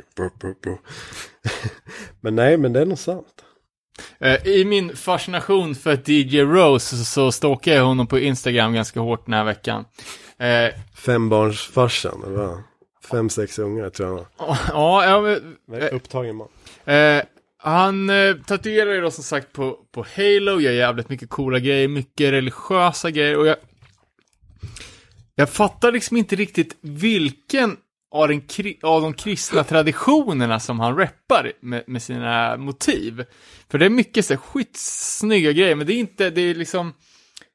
Det är inte de här standardprylarna, du vet, Jesus och korset, utan det är liksom mer böcker och det är kronor och Ja, det är konstiga ögat. symboler, det är tredje ögat. Det är mycket Davidsstjärnor så här. Så jag var tvungen att höra av oss till våran, eh, våran religiösa expert eh, Patrik Andersson. Eh, för att analysera de här bilderna. och vi kommer fram till att, att eh, det är från någon sorts ortodox tradition, alternativt judiskt. Såg några hebreiska tecken också på någon, så han, han, kanske, han kanske är jude. Eller att han bara plockar russinen ur olika kristna motivkakor. Du talade om att han var frimurare. Var med i frimurarna? Ja, det tror jag var fråga från Hade det- Mark. Ja, s- Var det faktacheck på den? ja, det vet jag inte. Nej. Eh, men det känns ju som att, att eh, många ur, det här gänget är lite komplat, kompatibla med, med, med sällskap. Eh, de har ju sitt DNA-crew som var ett av de kändaste hardcore-gängen på 90-talet. Eh, vi såg ju i våran undersökning av vad som hände med Courage Crew att många av dem hade gått vidare till, till både frimurare och andra mer eller mindre suspekta slutna sällskap. Vi kunde ju även läsa i Harley Flanagans bok. Vad som hände med hans då Samsara, eller vad hette de? Ja, just det. Ja, när de var i Syracuse. Det kommer inte jag ihåg. Vad hände med dem? Han, näm- han nämner ju dem. Han ja men såklart, från hans sida då att Åh fan de där jävlarna, ja, jag hoppade upp på huven och smashade deras ruta med järnrör och bla bla bla. ja, just det. Men han blev ju utjagad ur, ur stan. Jag tror att det, hade, det var någon sån här löjlig beef. Typ att eh, Earth Crisis och Samsara, eller hur man nu uttalar Ja. Samsara. Samsara. De skulle gigga ihop. EC hade spelat sist. Men han, fan jag är Harley Flanagan. Det är klart jag ska headlina. Så hade det blivit något tjafs där. Som det sen hade utvecklats till, ja, som vanligt i USA, full-blown jävla riot-slagsmål. Men, eh, nej men jag tror, de, de tar ingen skit. Det, de har ju fightat, fightat sig igenom sin karriär med ölglas, kastade isbitar och köttbitar och allt sånt på, på scen genom alla år. Och de, eh, Ja, men exakt. de tar ju inte det. Alltså, Att de det var också sen. en, eh, en jävligt tacksam grej. Att man vet att, ah, okej, nu kommer Earth Crisis. Eh, folk tror att de tar sig själva på 110% allvar. Nu ska vi vara så jävla roliga så vi ska kasta yoghurt. Ja, Och så blir det, och så blir det bråk. Liksom. ja, Och att, att de också hade fått ett litet rykte om sig att vara typ snarstuckna för att de höll sig så mycket på sig, för sig själva och inte mingla med kidsen. mm, Innan spelningar och så här. Att men vad- Earth Crisis sitter bara i logen och hänger. mm, Men så bara, men vi visste att så fort vi, så for- fort vi gick ut på området eller, eller på klubben så kommer det någon jävla lustigkurre och ska, du vet, hälla surströmming eller någonting och så, ja, så blir det så jävla dålig stämning. jävligt tacksamt band att trakassera. Ja. Ja. Eh, mer då från DJ Rose Instagram-konto. Han har blivit hotad med stämning för att han gjorde tattoo-flashar på Drakar och Demoner-motiv. Har fått ett brev från advokaterna. Eh, ganska kul. Eh, sen såg jag också eh, att han efter Path of Return hade ett band som Path heter... of Resistance. Det hade varit grymt om man, om man var med i Path of No Return. Eh, eventuell klippning, annars inte. Eh, som hette Prayer for Fallen Angel. Eh, och det här var ett litet All-star-band får man ändå säga. Eh, jag har skivan, fick den Anorp, tusen tack. Eh, Men jag hade inte riktigt kollat upp den. Eh, Då har vi alltså på bas legendariska Mike Ski. Eh, Mm. Brothers Keeper. Precis. Annan Kelsey. Eh, precis, spelar, spelar bas här, är mest känd för sina, alltså gjorde ju många av de coolaste omslagen på, på 90-talet. Eh, gitarr, Dave Quiggle, också, eh, ja, får man väl säga, en omslagsmakare, kanske nummer ett i den här världen. Eh, känd från eh, band som eh, No Innocent Victim och Disciple. Disciple. Eh, sen har vi då Nate Black som spelar i, också i Brothers Keeper, men som även spelar i väldigt hardline-anstruka bandet Abnegation. Eh, och då på, såklart eftersom DJ Rose är med så är det ju dubbelsång. Ja. Eh, men den andra sångaren är då Chris Logan. Eh, känd från bandet Showcode. Som vi vet att Scott Krause hatar.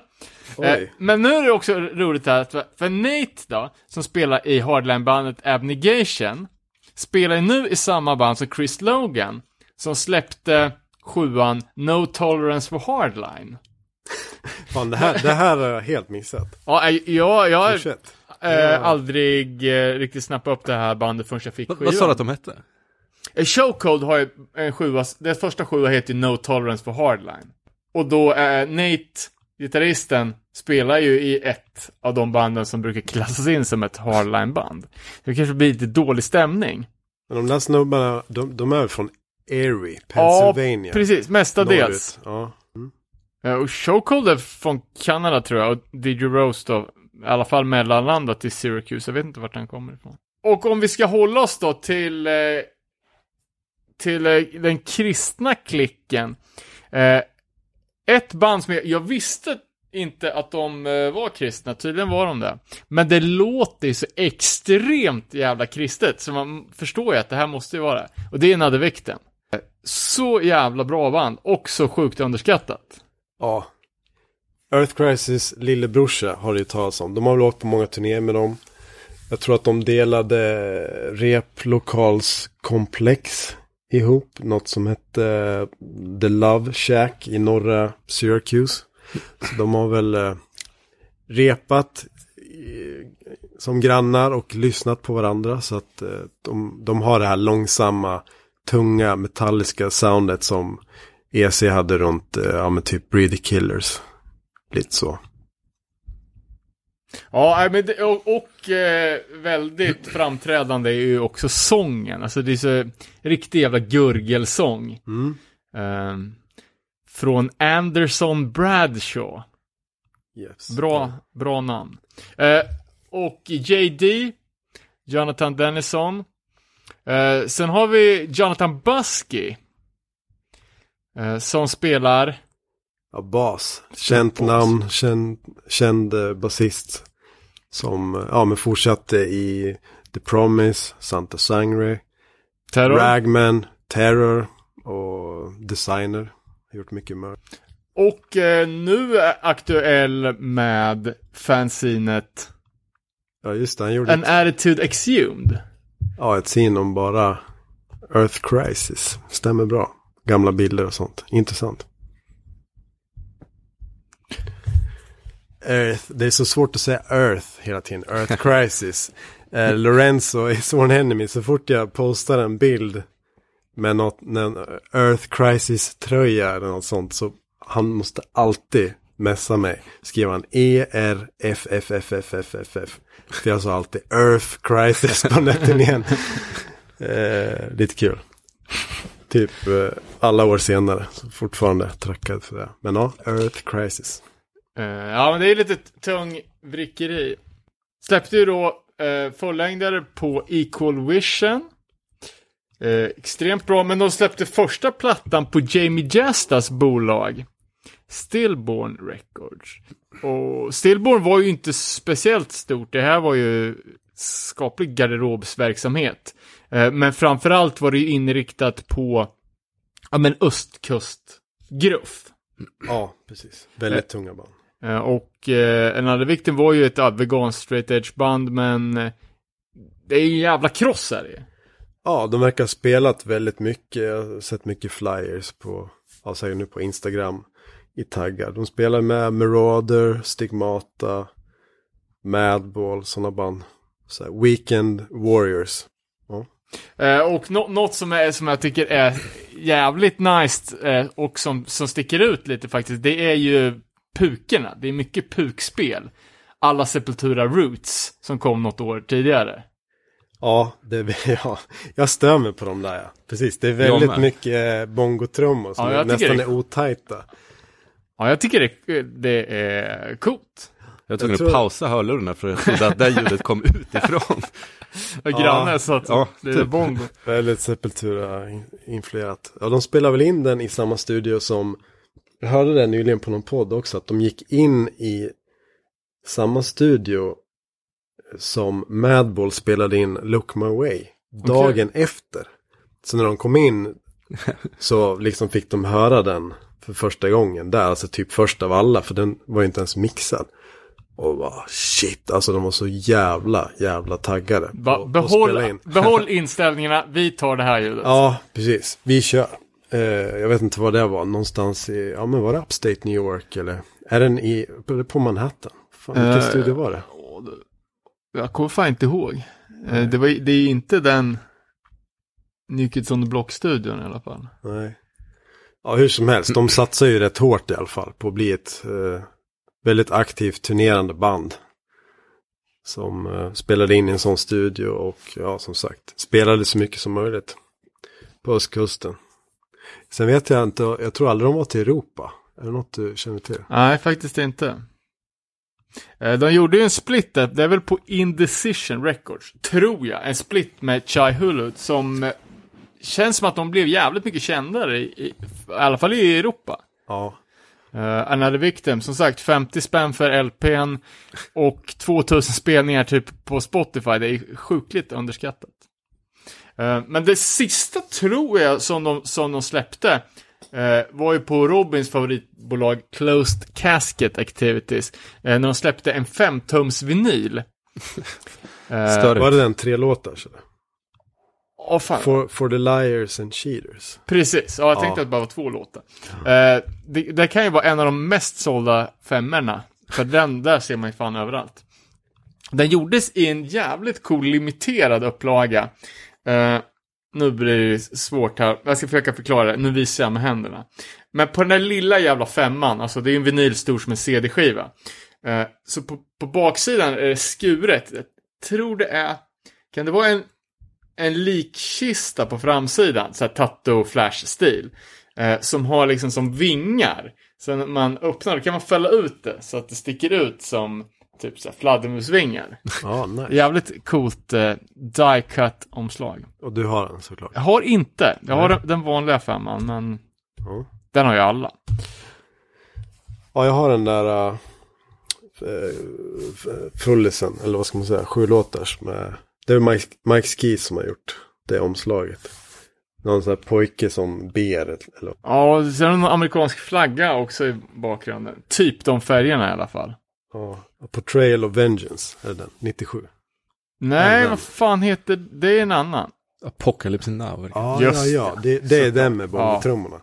Ja. Exakt. Ja, ja, okej. Fan, vi kanske ska köra lite bongocore nu då.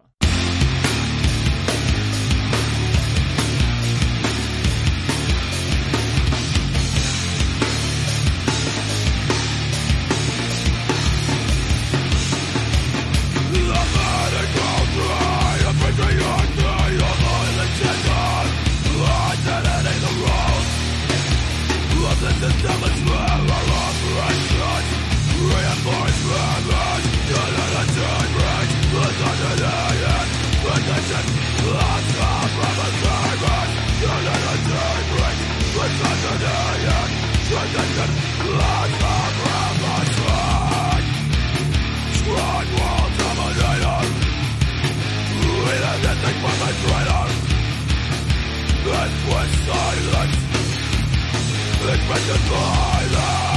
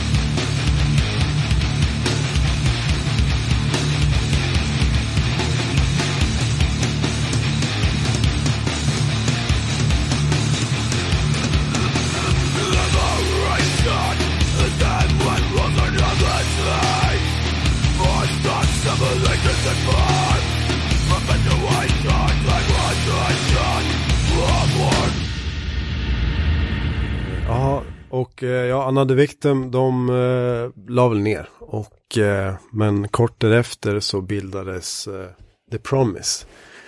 Lite av ett All-star-band nästan.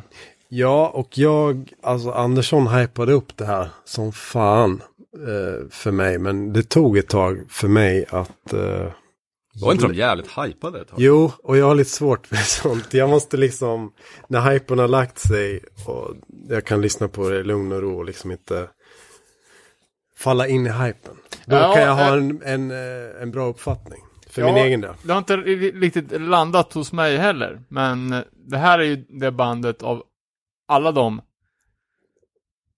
undantaget Earth Crisis och Path of Resistance som vi snackar om som det har gått bäst för.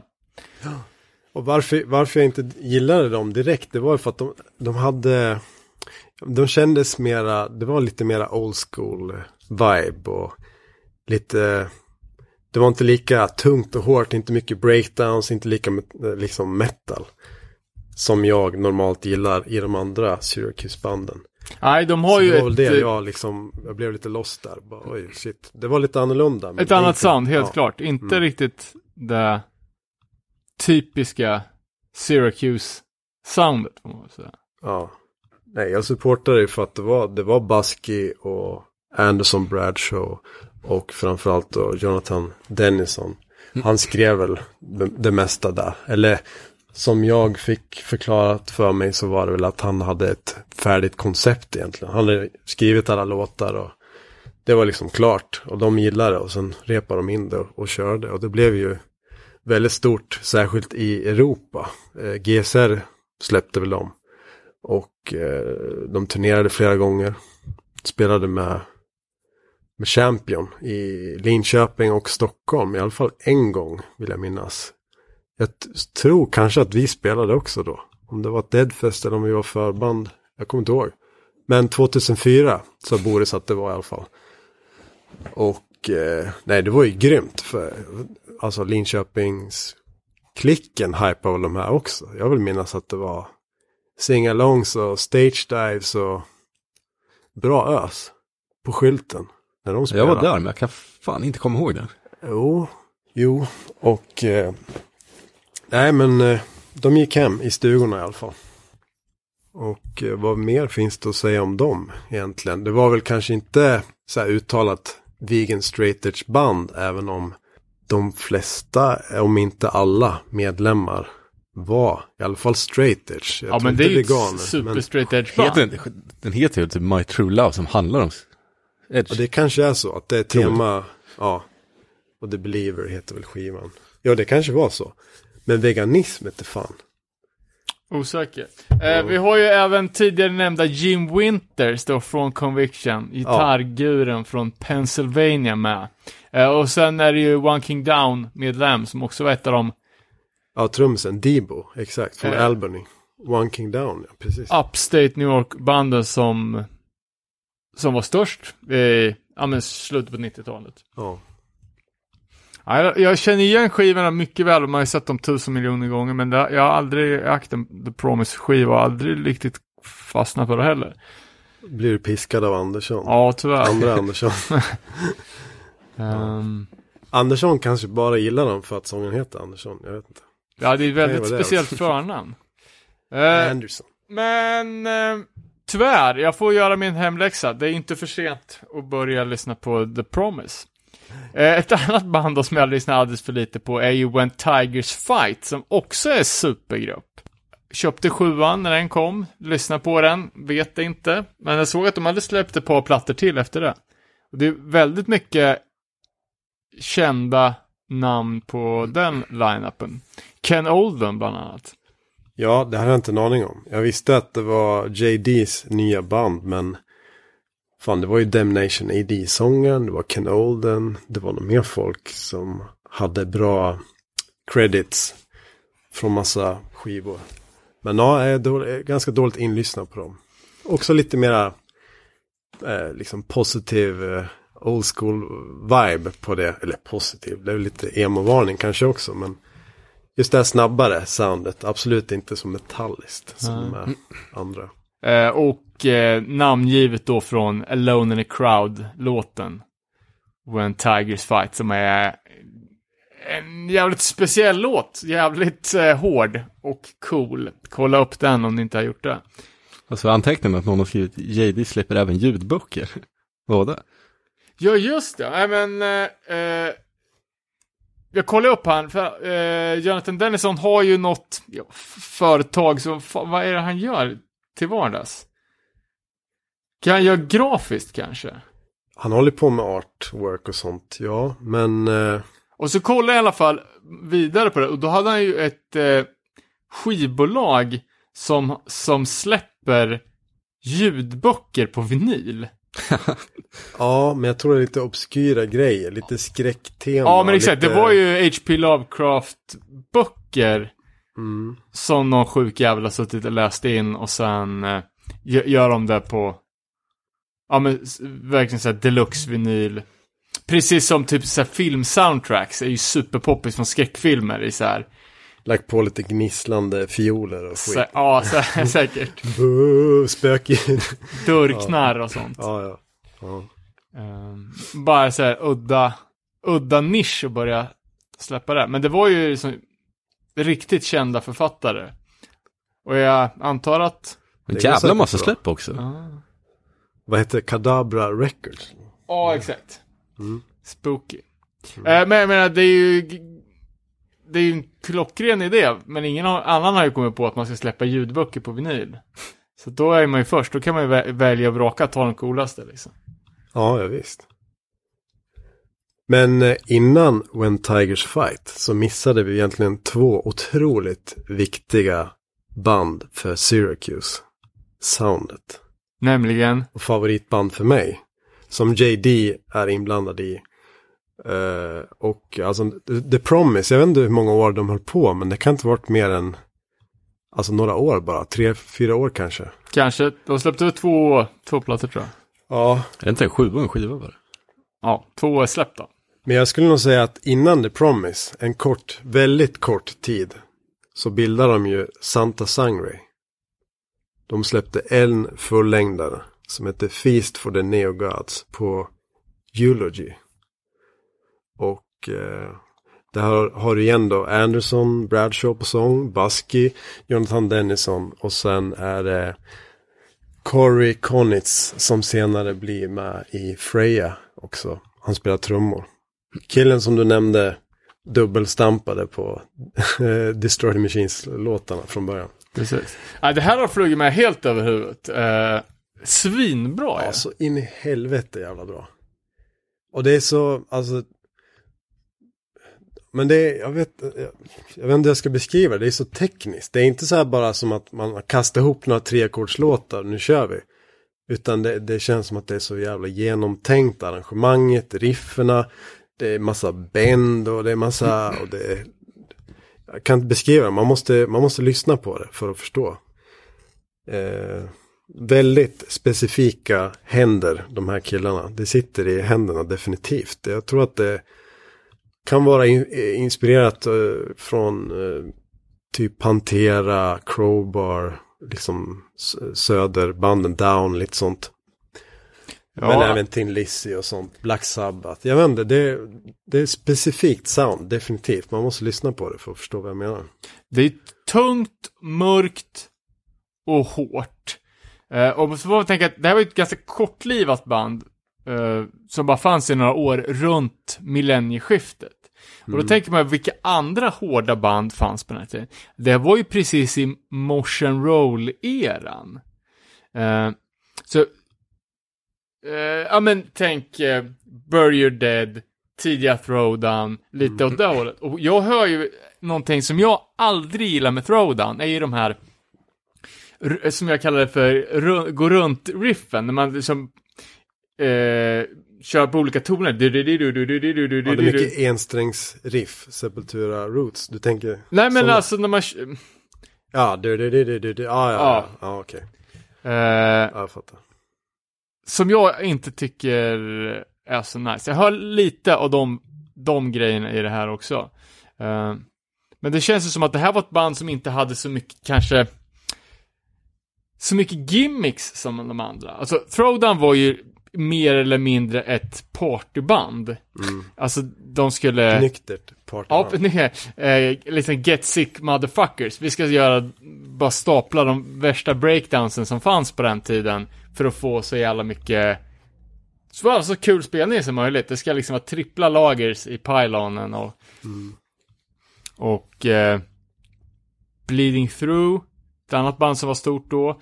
Ja, det var ju en det var ju gimmick med synt och smink och kullerbyttor liksom. Men att de här inte hade så mycket, Det var kanske... ju inte kullerbyttor, definitivt Nej, inte. men det, det var inte så mycket kringaktiviteter, så alltså kanske de flög lite under radarn på något sätt. Ja, jag tror, jag vet inte, texter och sånt, det är lite mer, de kändes mörkare, djupare, lite mer filosofiskt lagda. Tycker jag. Santa Sangre och Unholy, som vi inte har pratat om än. Mm. Vi har inte nämnt God Below heller. Som fanns då parallellt med, Ja, det är ett annat av de här banden som jag aldrig har lyssnat på. Jag vet att de har splittat med Ringworm, och det är ett, ett av de här banden som du brukar nämna, som jag aldrig hört från något annat håll heller. Eh, nej, vad var det det, en, en fullängdare, ja, splitter med Ringworm, då gör de en cover på Master of Puppets. Skitbra faktiskt. Men eh, den sångaren, jag tror han hette, vad heter han, Dan Johnson. Han har eh, skrikig, alltså, halsig röst och eh, liksom, ljusare karaktär. Det är inte det där uh, mörka utan mera eh, ångestladdad röst som jag fastnar för otroligt mycket. Och eh, återigen det metalliska riffandet, tekniskt, professionellt, bra ljud, liksom. De, de kan spela grabbarna, definitivt. Det fastnar jag för. Ska vi snacka lite Freja då? Eh, ja, men Earth Crisis sidoprojektet Freja då. Eh, återigen ett band som du har propsat på i alla år och som jag har gjort mitt bästa för att ignorera. Av någon konstig jävla anledning, för det var ju svinbra. Ja, jag tror att många störde sig kanske på att det var, de hade ju en gitarrist som hette, ja vad hette han då, Darian, som eh, hade, han sjöng ju rent. Och jag tror att det var lite så här Glacio-inspirerat. Så, ja men, med Carls, Carl eh, från Earth Crisis och så var det Bulldog och Eric då, bröderna Edwards. Och Corey eh, spelade trummor. Och sen, eh, ja de släppte ju på Victory, tre skivor på rad tror jag, på Victory. De turnerade ju inte så mycket, de körde ju den här turnén i Europa och ingenting vad jag vet egentligen i USA. Inte ens tills idag. Jag tror att det har varit lite mer som ett studioprojekt right. och att de har kört några Europaturnéer genom MAD. Men första plattan heter ju då As the Last Light Drains. Och eh, Ja, det men enda man, alltså mitt första möte med dem, det var väl egentligen den här Hellfest DVDn. Där det finns någon låt med It Day. Ja, nej, men jag kommer ihåg när den där plattan kom. Det gör jag med. Då var man ju lite hypad. Eh, den har ganska, spe- det är väl något, bara, det ser ut som en skuggfigur som springer mot en grå bakgrund. En Jävligt, tunnel. ja. Ja. jävligt anonymt omslag. Och just den här skönsångs grejen s- som aldrig kom tillbaka sen på de andra skivorna va? Inte i samma Ja, utsträckning finns, i alla fall. Nej, inte samma utsträckning. Men inte med samma kille. Den här Darian, han var ju bara med på den där skivan. Det finns ju egentligen tre lineups egentligen. Eller fyra, jag måste fan tänka. Då, då var det ju den lineupen, ganska kort. Släppte på Victory, körde ja, Hellfest som var typ This is Hardcore på den tiden då i, i Syracuse. var ju skitstort. Sen snodde ju fransmännen namnet. Ja. Eller de fick ju stänga ner hela skiten på grund av tillstånd och sånt tror jag. Eh, och Ja, för, sen ja, för snodde det ju var fransmännen namnet och gjorde det till världens största, ja men typ, det, det som backen. hette Fuerfest från början. vart Hellfest. Ja. Ja, För hel, hel, det syraku, syrakusiska Hellfestet, det var ju, ren hardcore. ja, och det var ju dit man skulle, man skulle ju gå till och be i Mecka en gång per år. Det var ju Mm. det, eller en, en gång per liv. Det var Ja. ju det som, som Hellfest var motsvarigheten till. Ja. Eh, ja, Crisis körde sin sista spelning där 2001.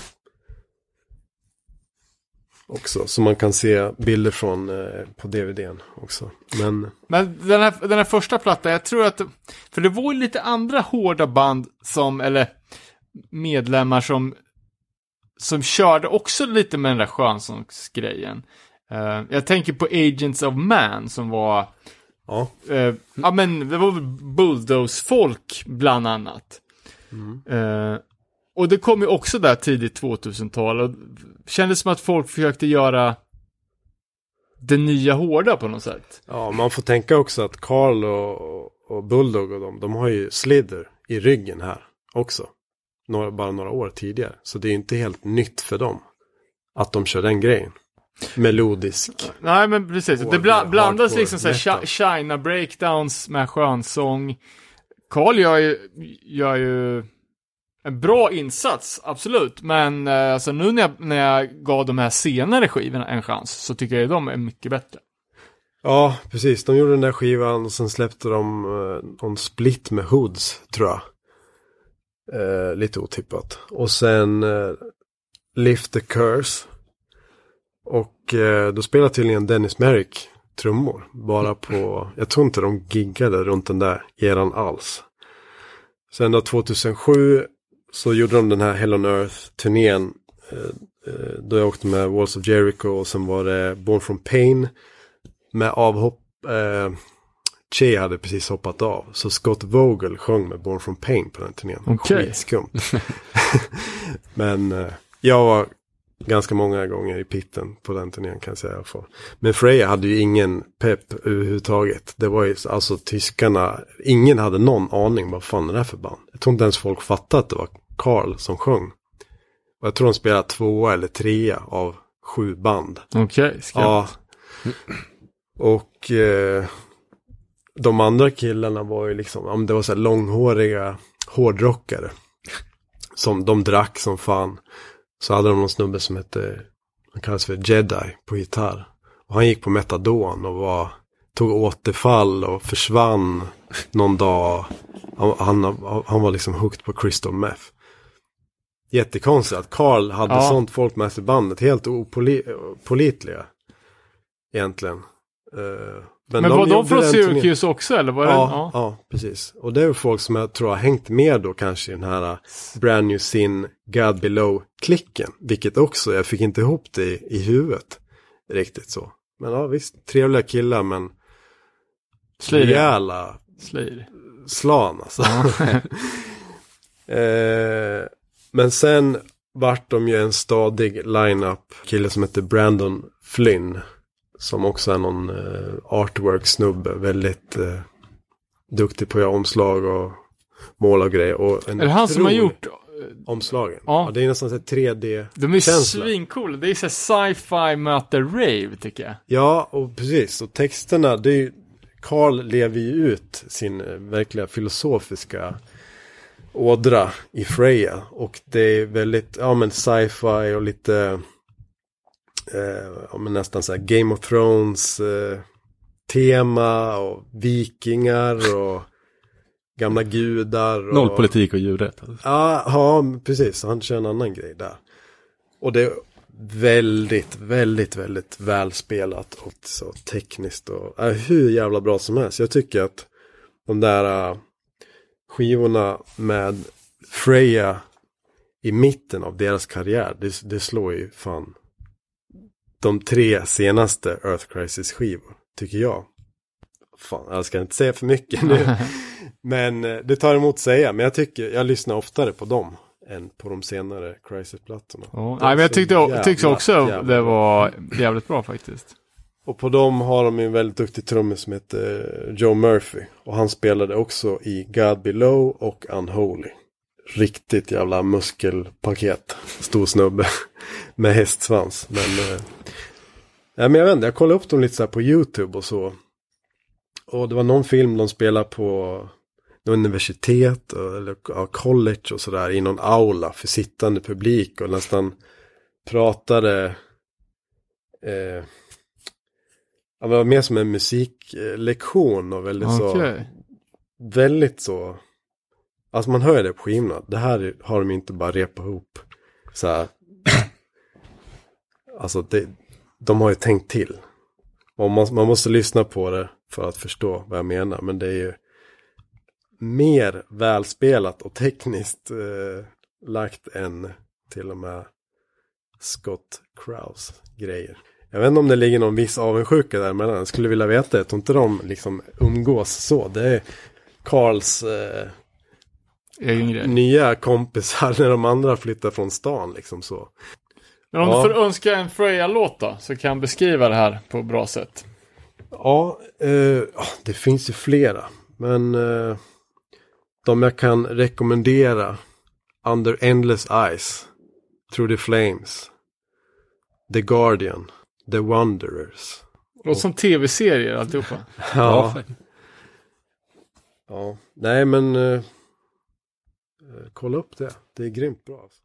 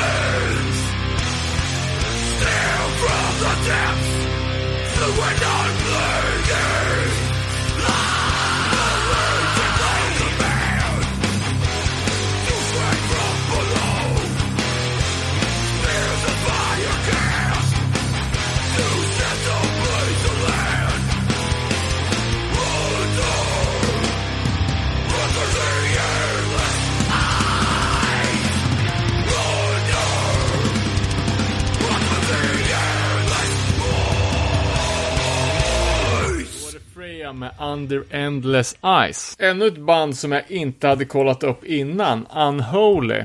Mitten 2000-tal. Ja, nu ska man inte vara sån, men första demon. Jävlar alltså. jag kommer inte, jag vet inte fan hur jag kom över den. Jag tror, jag måste nog ha fått i samband med att jag träffat någon av de där snubbarna. Ja, den heter väl uh, Awaken Sleep, sex låtars demo. Som sen då blev, uh, det är lite intressant, eh, när de gjorde fullängdaren så är några av låtarna från demon är med, men omgjorda. Alltså det, de har lagt till riff eller gjort om riff. Och lagt på gästsång, bland annat från eh, Bruce från 100 Demons är med på en låt. Och Carl är med på flera ställen och typ körar och lägger på grejer. Men eh, behållningen, eller ja, det är ju svinbra som fan såklart. Men jag går verkligen igång på, på sången här. Eh, Dan Johnson igen från God Below. Det är eh, så ångestladdat, hjärtskärande och otroligt eh, bra gjort. Men kortlivat också. Jag hade ju turen att se dem då där i, i Boston. Eh, ett av deras få gigs. Jag tror inte de, de har definitivt inte varit i Europa men inte turnerat mycket i USA heller vad jag vet. Men eh, ja, de släppte väl jag tror att de bytte sångare på den sista fullängden. Jag kommer ihåg att jag bara lyssnade någon låt. Bara, fan vad pepp när de släppte en ny skiva. Men att det var en ny sångare. Och det bara föll platt för mig. Jag bara, nej fy fan. Jag, jag kunde, jag... Så den har jag inte lyssnat på faktiskt.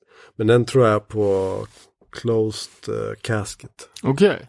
Ja, nej, för jag försökte lyssna på dem på Spotify. Nu fick jag upp något nyare typ black metal-band. Uh, men du har gjort en playlist för lite grejer som vi skulle kunna skicka upp kanske? Ja, den eh, med 100 Demons-sången, den heter Dreams in the Witch House. Den är också med på demon. Sen eh, Blood of the Medusa är väl öppningsspåret som är skitbra. Och alla de här låtarna är ju skrivna av Jonathan Dennison. Eh, snubbe som vi har nämnt många gånger i flera band här men Ja, men så verkar vara nyckelperson i den senare eran av Syracuse, verkligen. Ja. Ja, nej, så det är specifikt sound och många band att kolla upp eh, som man kanske inte känner till om man inte har verkligen blivit besatt och rotat ner sig som vi, som vi har gjort. Eh, sen har vi ju eh, Syracuse som är lite Syracuse 3.0. Uh, Reaper Records. Ja, precis. Uh, Reaper Records drevs ju från staden Liverpool. Uh, nära Syracuse, inte i England. och släppte ju ganska många av de lokala nya hardcorebanden. Det känns väl som att tysken Patrick Kintzel var tvungen att köpa in sig lite för att bli välkomnad i scenen och släppte alla, alla kidsens band. Eh, Obs egen teori. Eh, Cowboysan.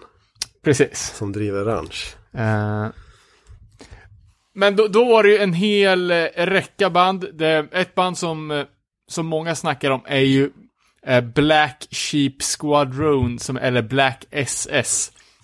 Som både släppte på, på Reaper men även på eh, Organized Crime Records. Eh, sen var det ju några andra old school band, ganska många med hård uh, straight edge framtoning. Uh, men inget som vart sådär, jag tycker inte det var något speciellt märkvärdiga band. Förutom tills Trail of Lies kom och uh, ja men tog upp facklan från från det gamla gardet. Mm. Både i hårdhet, framtoning och estetik egentligen. Ja. Ja, de känns ju väl, väldigt så kompromisslösa. Vilken jävla tuff sångare alltså. Ja, jag, jag, jag har sagt det så jävla många gånger och det, att jag tycker de är så jävla bra. Tyckte det var till och med för mig lite för truckigt i början. Ja, det är inte så tekniskt. Ja, exakt. Det är väldigt truckigt. Uh, och just med de här liksom supermaskulina texterna med så ultra dominance och men det är så perfekt att göra armhävningar musik. Och det ja, är lite guilty pleasure, men jag tycker det är så jävla bra alltså. Först var det, var, eh, var det plattan Strength Through Discipline.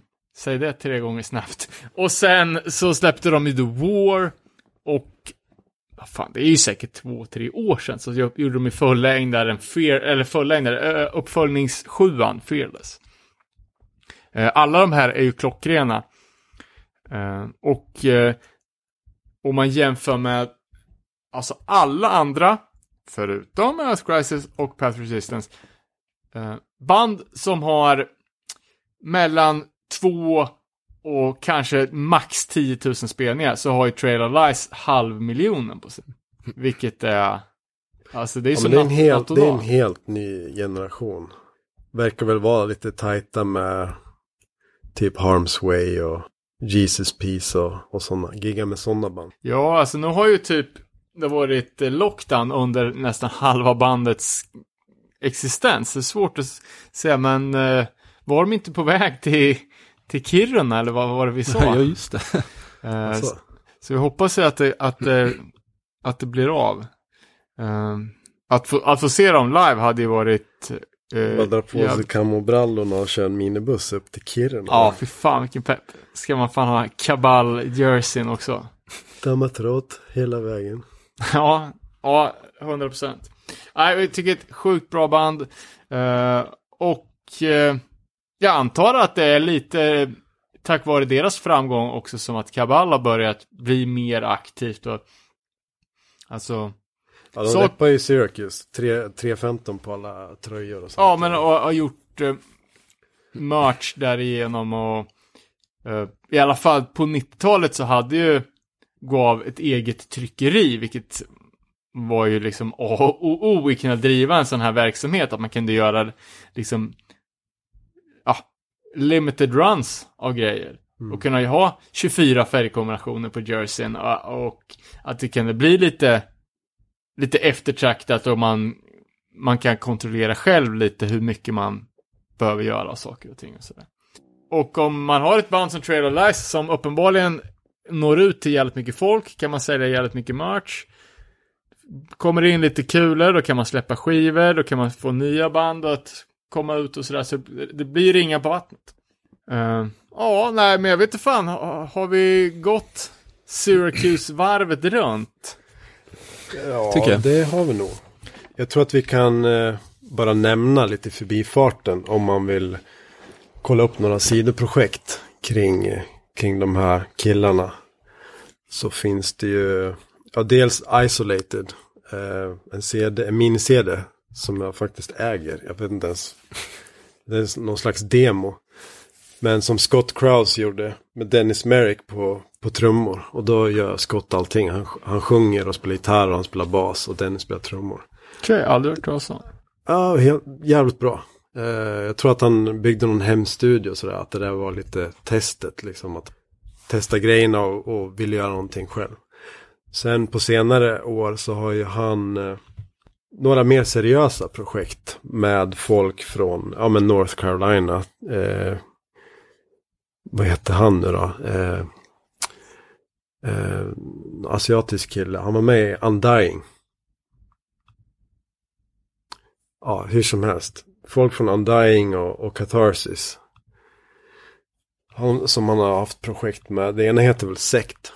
Ah, S-E-C-T. Ah. Lite mer noise, kaos, band så. Och sen eh, nu nyligen släppte han något, någon skiva med ett band som heter Tooth and Claw. Och jag, jag tror att han från Undying är med i, i båda de här banden. På andra gitarr. Sen hade Scott också ett eh, väldigt, väldigt kortlivat projekt. Riktigt All-Star band som heter God is I. Där Franklin från Shelter var med. Sen hade du Ben Reed från Framework på andra gitarr. Uh, Jorge, Jorge Rosado från Marauder sjöng. Och det finns en demo, den kan finnas på YouTube. Uh, jag tror det var en tre låtars de gjorde. Det skulle väl bli ett seriösare projekt, men uh, som senare då, jag vet inte, kanske var att det på något vis blev Ragman. Ja, sen också. Men där var ju inte Scott med, utan där var ju, det var ju Jorge på sång. Så var det Mitts på gitarr, alltså Mitts från Madball. Så hade du Bulldog på bas. Och eh, Rig Ross. Också Hatebreed, Madball, Sub-Zero, massa band.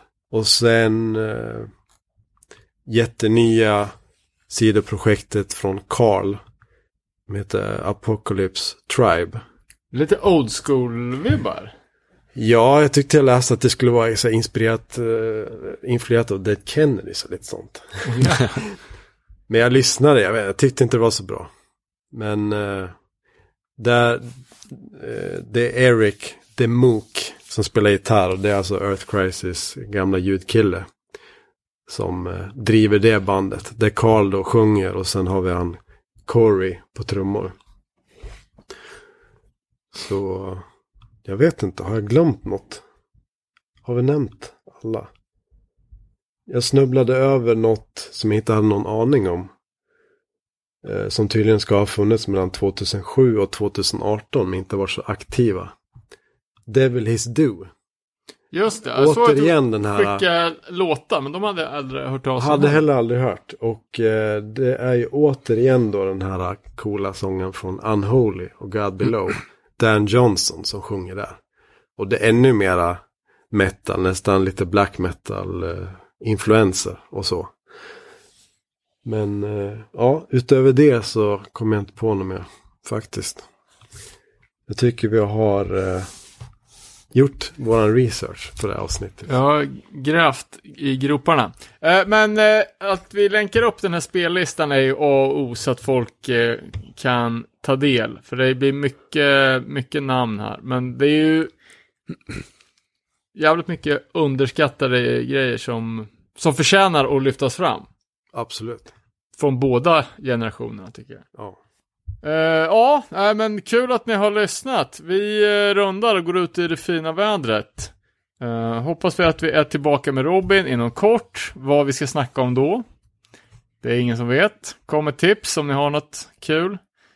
Eh, och som Robin brukar säga, säga följ oss på Instagram, Facebook, Parler, eftersnacksgruppen. Eh, vi har väl en YouTube kanske? Ja, ni vet. Eh, hörs om två veckor då. Tack Anders att du kom. Ja, tack själv. Det var ju passande att vi gjorde ett Syracuse-avsnitt. Jag har inte rökt cigg på tre veckor och varit nykter och drogfri i tre och ett halvt år. Så kan, nu kan jag claima agen. Respect.